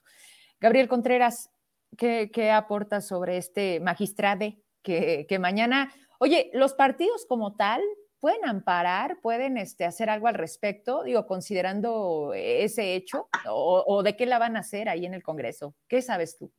No, sí tienen personalidad jurídica, obviamente, y el Congreso está obligado a tomarle por el asunto del derecho de petición, el asunto del octavo constitucional, creo que tiene, claro que tiene personalidad jurídica en este asunto, ¿no? Y está curioso porque entonces el Congreso tiene que responderle a Fernando Arteaga, no a Omar Carrera, a Fernando Arteaga. Ahora, eh, el primer punto por, por, donde yo empezaría en esta incongruencia mm. Es que si la Secretaría de la Mujer aparece junto con otro colectivo de mujeres, junto con otro colectivo de féminas, si están dispuestas a echar a la hoguera al, magistrado Arturo Nale, ojo, no soy defensor de Nale, eh, no vengo aquí a defenderlo, nada más estoy dando un punto, me cae muy bien, pues tipazo eso sí, nos rimos mucho y sobre todo de la nueva gobernanza, pero si son los primeros eh, o las primeras que aparecen eh, en un tema como el de Nale, que insisto, yo no lo defiendo, claro que estoy en contra de esa postura que él emitió y también en contra de la exageración que se hizo después por indicaciones institucionales. Si hubo ese movimiento, ¿por qué aquí no? ¿Por qué aquí no aparece la Secretaría de la Mujer?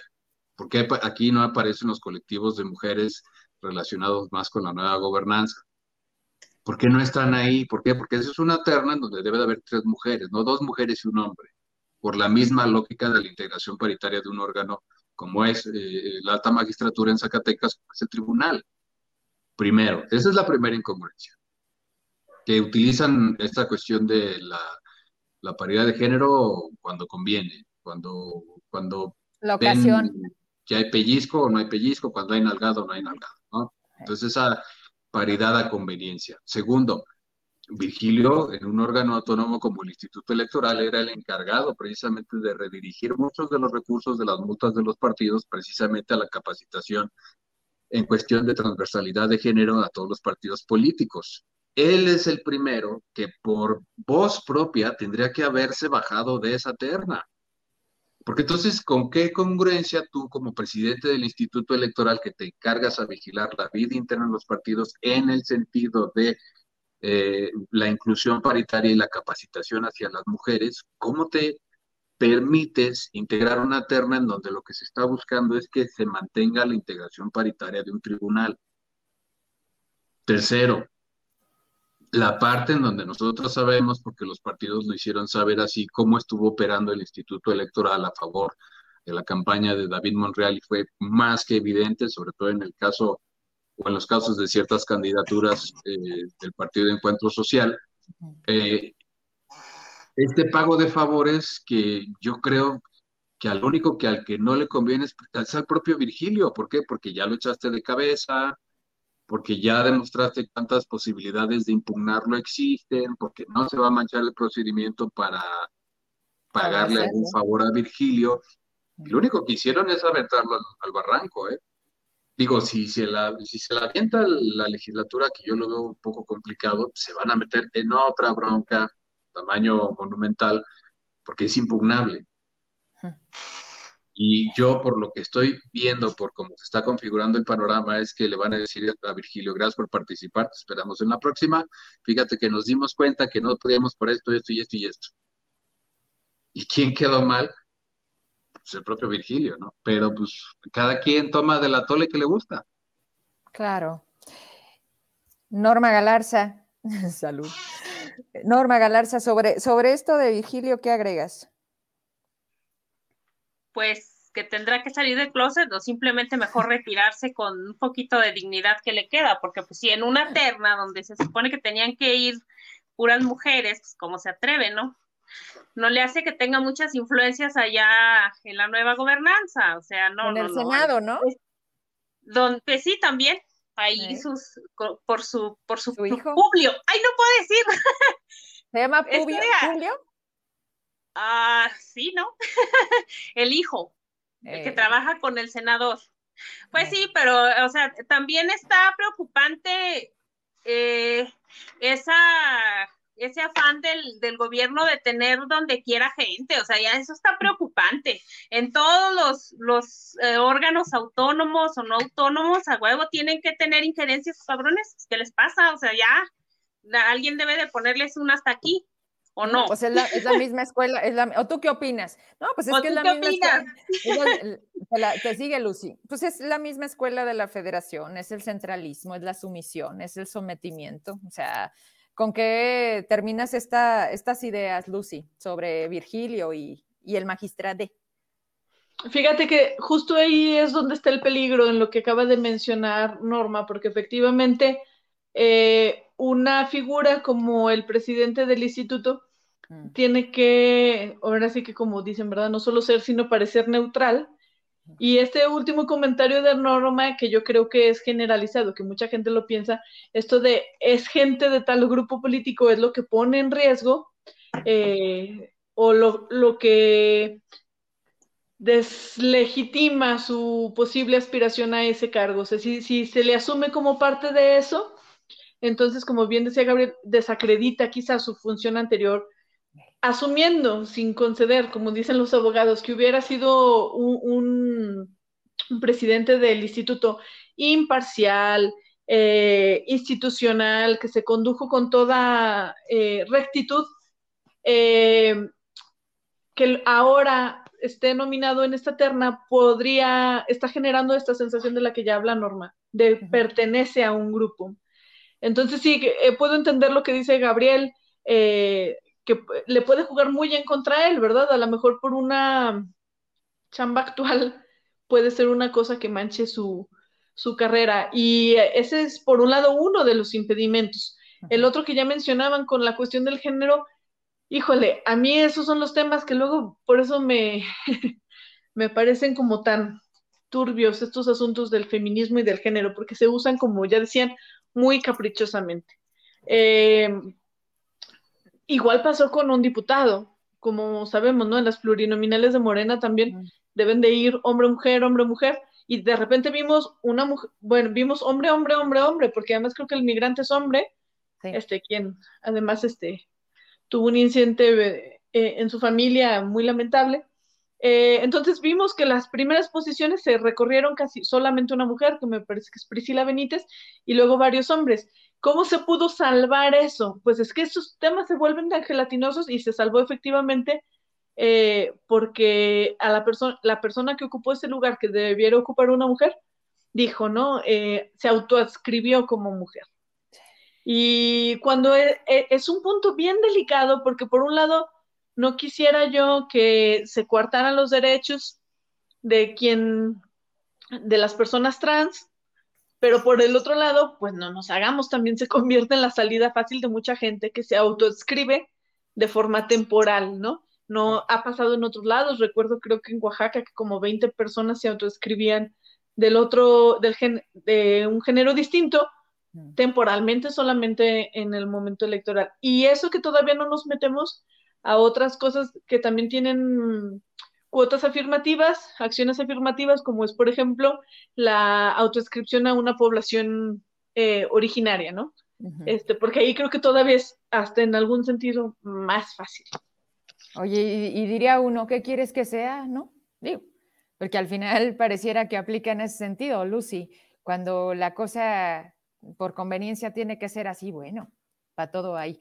Pues vamos cerrando, si les parece, eh, vamos dando el cierre al programa. Si algo se nos está quedando pendiente, Heraclio, y, tu, despedida por este, por este miércoles de Incómodos. ¿Con qué nos dejas? Yo, este, pues nada, eh, sigan brillando, eh, hay que ser optimistas en que, mm, mm, miren, el gobernador no tiene remedio, va a seguir siendo pues el mismo Hay que ser y dices que no va a haber. No, es que el gobernador va a ser el mismo descarado cínico. Hay que hacernos a la idea y que aunque nos quiera vender espejitos, es el mismo descarado cínico sin vergüenza que no nos va a cumplir. Entonces, partiendo de, de eso, de ser realistas, ya, podemos trabajar como sociedad y como comunidad para ejercer presión como sociedad, como comunidad y que las cosas se hagan como deben ser no por instrucciones de. Así. Estoy de acuerdo. Y bueno, yo así nomás para despedirme, ya muchas gracias por el espacio, o todavía no vamos a eso. No, no, no, ya, ya, ya. ah, bueno, sí, ya. Bueno, yo, ya saben, eh, Corona eh, en México y el mundo, la cerveza es Corona, y este, y ya saben ustedes si, si toman, no manejen, y yo pues como no manejo, pues yo sí tomo. Salud. Y a mí que te están pasando una lana, porque es too much la publicidad que les das, pero bueno, me voy a dar cuenta muy pronto. Norma Galarza, voy a hacer cruce. Norma Galarza, ¿con qué te despides? ¿Qué, por ahí se nos haya quedado pendiente? Es el momento de sacarlo. Hay, que irnos más al rato. no es cierto. no, pues que muchas gracias, Vero. Este, este día la verdad es que como que de repente me gana, me acuerdo que me está viendo alguien y me da pena. Pero este, muchas gracias a la gente que se conectó y pues creo que ah, no recuerdo qué se nos queda, pero sí es cierto, al final de cuentas lo que dice Heraclio, o sea, pues ah, David al principio ni quería ser ni quería ser gobernador para empezar, entonces Ah, el, manotazo el, o el cambio radical que le hace falta a esta gobernanza que empezó mal, pues alguien, alguien de las tres personas que tiene el poder la tiene que dar, ¿no? Berito, ya da el chingón manotazo. Uno, la otra. o sea, ya, ya, ah, como que se vayan las cosas derechas, ¿no? Empecé en una, en una sola de las, de las asignaturas, aunque sea en un solo rubro, estamos mal, en inseguridad, en todo, o sea, aunque sea uno que vayamos bien, no sean así. O sea, no, no, no puede ser que todo, todo, todo, nadie nos puede hacer, nadie puede ser optimista y decir, no, ¿saben qué? Aquí vamos súper. O sea, hay, hay generación de empleos, este, hay, no están despidiendo gente, le están pagando a los, subieron los empleos, trabajadores. Según las estadísticas del IMSS, ya subieron los empleos en el último año 4.7%. Solo que uno de los rubros donde se perdió fue en el sector de gobierno, como 1.330 plazas. Bueno, pero también, ¿cuáles empresas llegaron? Ninguna se están yendo. ¿De qué son esos empleos? ¿No, ¿No será que son de los, de los jóvenes construyendo el futuro? Puede ser. A ver, Lucy, ilústranos. No, ¿No se acuerdan que al principio el presidente quería que se metieran al IMSS esos, esos empleos? O sea, que para que contaran los, ese programa social como generación de empleos. Nada más que me perdí, hasta ahí me quedé. ¿Qué pasó, Lucía? A ver, ilústrame. Diferente. Es una estadística diferente. Sí se contabilizan diferente, no se mezclan en la estadística del IMSS. Ok. Entonces, bueno, no sé dónde se crearon esos empleos, pero pues en gobierno, a lo mejor en el mismo gobierno, pues con eso de que entran y salen y así se la han pasado, o sea, la verdad es que se está corriendo a unos para meter a otros. Lógicamente pasa cada sexenio, o sea, yo eso no me sorprende. Pero, pues también en los otros sexenios, por lo menos les pagaban una, liquidación o les avisaban no usaban tanta violencia laboral como actualmente, ¿no? Mira, y bueno, pues... Programa, cada que le toque la participación a Norma, diles que, dile que ya se va a acabar el programa para que se suelte. ¿Se dan cuenta, carajo? O sea, todo, lo que, todo, lo que, no dicen los demás lo suelta al último. Lo que y luego nos echamos otra hora y me dice, ¿y no vas a decir los saludos? No, lo que la cobija. Cuando, como que cuando me preguntas en medio, pienso, tengo que echar un rollo muy grande y cuando ya me preguntan al final digo, tengo que ser breve y como que, no sé, soy Contreras, al final de cuentas. Contreras, no, eres, yo creo. invertida, ¿no? O sea, te digo mucho. No, no, tampoco. Eso no. no, este, yo creo que sabe, es que es, eh, actúa muy raro mi, mi, mi mente, ya ves que uno está como loco, o sea, pero no, no pasa nada. Soy buena gente. Y, y este, bueno, ahora sí pues, entonces ya vámonos y muchas gracias y a la gente que se conecta cada miércoles. Y para el otro sí me voy a tomar mi mezcal. Lo que pasa es que hoy no me tomé mi mezcal, eso pasó. Déjenles confieso que hoy dije, no, es que mejor me voy a tomar un café y, y pues no, no, no funcionó. El mezcal es el que me ayuda como a que no me dé la pena y esas cosas, y el café para que no me duerma, para que brille, dijo Heraclio. Para brillar. No, Hoy no brillo. Bueno, ya supiste cuál es la fórmula, café no, mezcal sí. Sí, es que también estoy experimentando, digo, a ver, tengo que poder expresarme sin necesidad del alcohol, porque ¿cómo voy a hacer alcohólica al rato, verdad? Creo que no ha funcionado. Oye, Galarza, no, fuera de todo, y, y, gracias porque lo hablas de una manera tan, tan desde acá, o sea, finalmente estos somos, también si la gente nos ve afuera, no se van a encontrar con algo distinto. Sea, nosotros somos esto que ven aquí, lo somos afuera.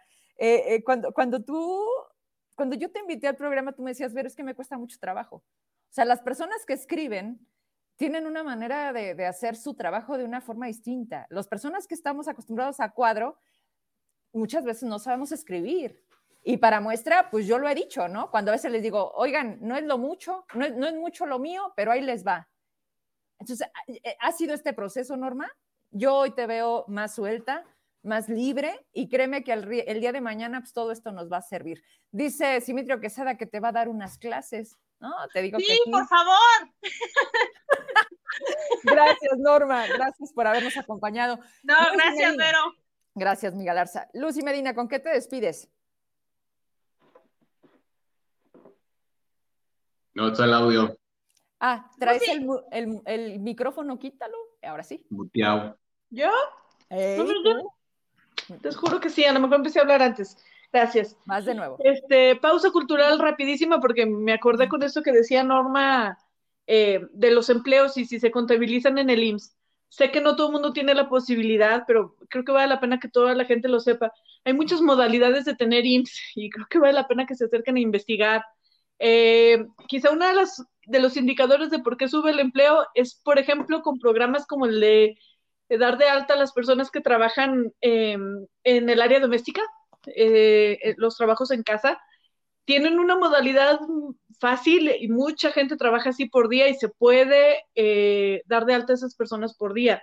Reciben atención médica, se pueden jubilar, claro, con pensiones bajas si se les cotiza bajo, pero creo que vale la pena. Y lo quise mencionar porque sé que hay mucha gente que se está quedando desempleada en, este, en esta coyuntura de gobierno, en esta situación de gobierno.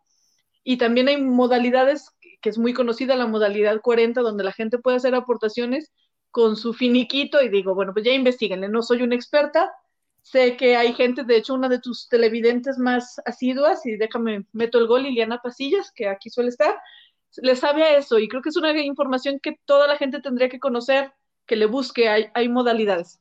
Y bueno, también por estar optimista, eh, por lo que decía Norma, de que a veces no hay nada bien.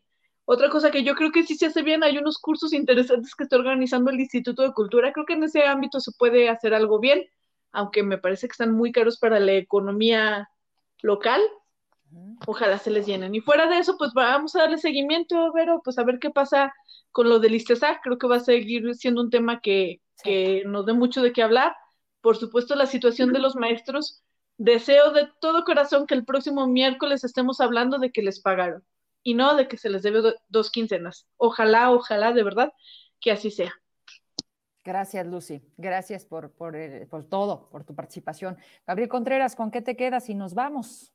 Pues bueno, yo felicito a toda la gente, independientemente de si se conectan al programa, a los que están en las calles, a los que están luchando todos los días por un derecho adquirido, eh, sobre todo al magisterio disidente que ya trae esta idea de la revocación de mandato y no nada más una idea la están llevando a cabo. Nada más si le comento ahí al magisterio disidente, al profe Marcelino, acuérdese que se necesita una convocatoria de por medio para que todas estas firmas tengan una cierta legalidad y llamar al, al momento de la convocatoria. La convocatoria legal sería por ahí más o menos de diciembre del 2024, por como indica la ley o la constitución federal, y después se tiene que, que armonizar a la constitución local y a la ley local. Sin embargo, el eh, valor simbólico de lo que están haciendo es muy importante porque eso es lo que la gente está pidiendo. La gente ya está entendiendo la revocación de mandato en Zacatecas más allá de la revocación de mandato que promueve Andrés Manuel López Obrador, que va en otro sentido. Eh, aquí en Zacatecas está muy, muy ubicada en este término. Y eso es lo que pasa cuando tú rompes el consenso de gobierno con todos los sectores. Eh, por cierto, me comentaron ahí desgraciadamente que el diputado que tuvo algún problema familiar eh, de este tipo, el gobernador no le, no le respondió el teléfono. Así de mal está la nueva gobernanza, ni siquiera se cuidan entre ellos.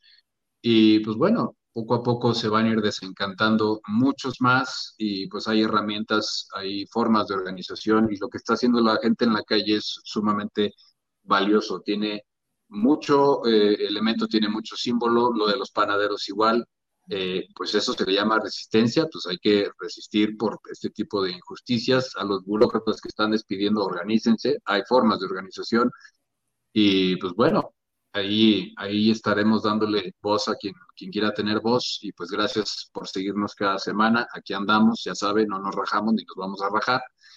Y pues bueno, para la otra dejamos todas las participaciones de Arma al último, le damos 20 minutos, media hora. Oye, sí, eh, por favor. oye, Berito, y yo, yo sí quiero entrarle a eso del café, no, no sé, donde les guste, dejar el café pagado para alguien más. Pues, pues ¿Hacemos algo así? Sí, y sabes que yo creo que hay que abrir la convocatoria, hay que hacer la invitación para que a esta situación se sumen las tortillerías, las carnicerías. Yo estaba hablando con gente de Central de Abastos por una cuestión de verduras, o sea, lo que cada día nos estaría dando para mantenernos. Bien lo decía Heraclio, pero eso es, eso es una aspirina del tamaño del problema, que sí, pero que sea algo que de nosotros surja y nosotros podamos hacerlo. Y lo más importante, creo yo, es poder mantenerlo, o sea, no tener que estar a la espera de que esta situación suceda para nosotros actuar. ¿Por qué no dejarlo así? Porque la necesidad siempre está. Cuando no es el magisterio, siempre habrá. Entonces, vamos pensándolo bien. Yo creo que la gente está buscando solamente quién le meta dirección a esto y estamos listos para participar. Pero sí, Norma, te decía, de lo de la lana, a lo mejor pagando a las, las panaderías para que también ellos pues no se queden ahí atorados, ¿no? Pues bueno, si no tienen otra cosa, es momento Dice de... Chío González. Eh, esperen, esperen, no se vayan. Eh, o sea, lo que está bien... ¿Qué, Gabriel? A ver. no vas, Norma, vas. No se quiere ir, no se quiere ir. ya vi. Nada más una cosa, dice Chío González. Se les quite que, que Heraclio me deje mi cafecito pagado en el modelorama. Pero pues es que hay como, como chorrocientos modeloramas, o sea, ¿En cuál, es más fácil en un negocio ¿En, cuál? en específico, ¿no? Digo, a ver, Galarza, ¿qué querías decir? Oigan, eh, de, eh. la persona que dijo que había un cartón, ese yo lo, lo dono a Heraclio, a Heraclio, o a Gabriel. la verdad es que la cheve a mí no me gusta. Voy a hacer promoción anticorona porque la verdad a mí la cheve no me gusta, me inflama, entonces yo prefiero un mezcalito. Ok, gracias. Bueno, con esto llegamos al final del programa. Qué bárbaros. Y luego me reclaman a mí. O sea, yo traigo estructurado, orden, todo. Y vean, 10 de la noche. Mira, mira Heraclio así de, ya ni chingan. Vámonos pues. Iba a decir, David también tenía muy estructurado su gobierno. Y Gracias, mamá. Ahí nos vemos. Esto no se acaba hasta que se acaba. Y si no hubiera pasado esto, no estaríamos haciendo esto. Así que gracias, David. Te lo debemos a ti y a tu ingobernanza. Gracias, Heraclio, Gabriel, Lucy, Norma. Nos vemos la próxima. A ustedes muchas gracias. Me despido de una vez. Traemos las noticias, ¿verdad? Con eso se las dejamos entonces. ¡Eh, Gabriel! Ya.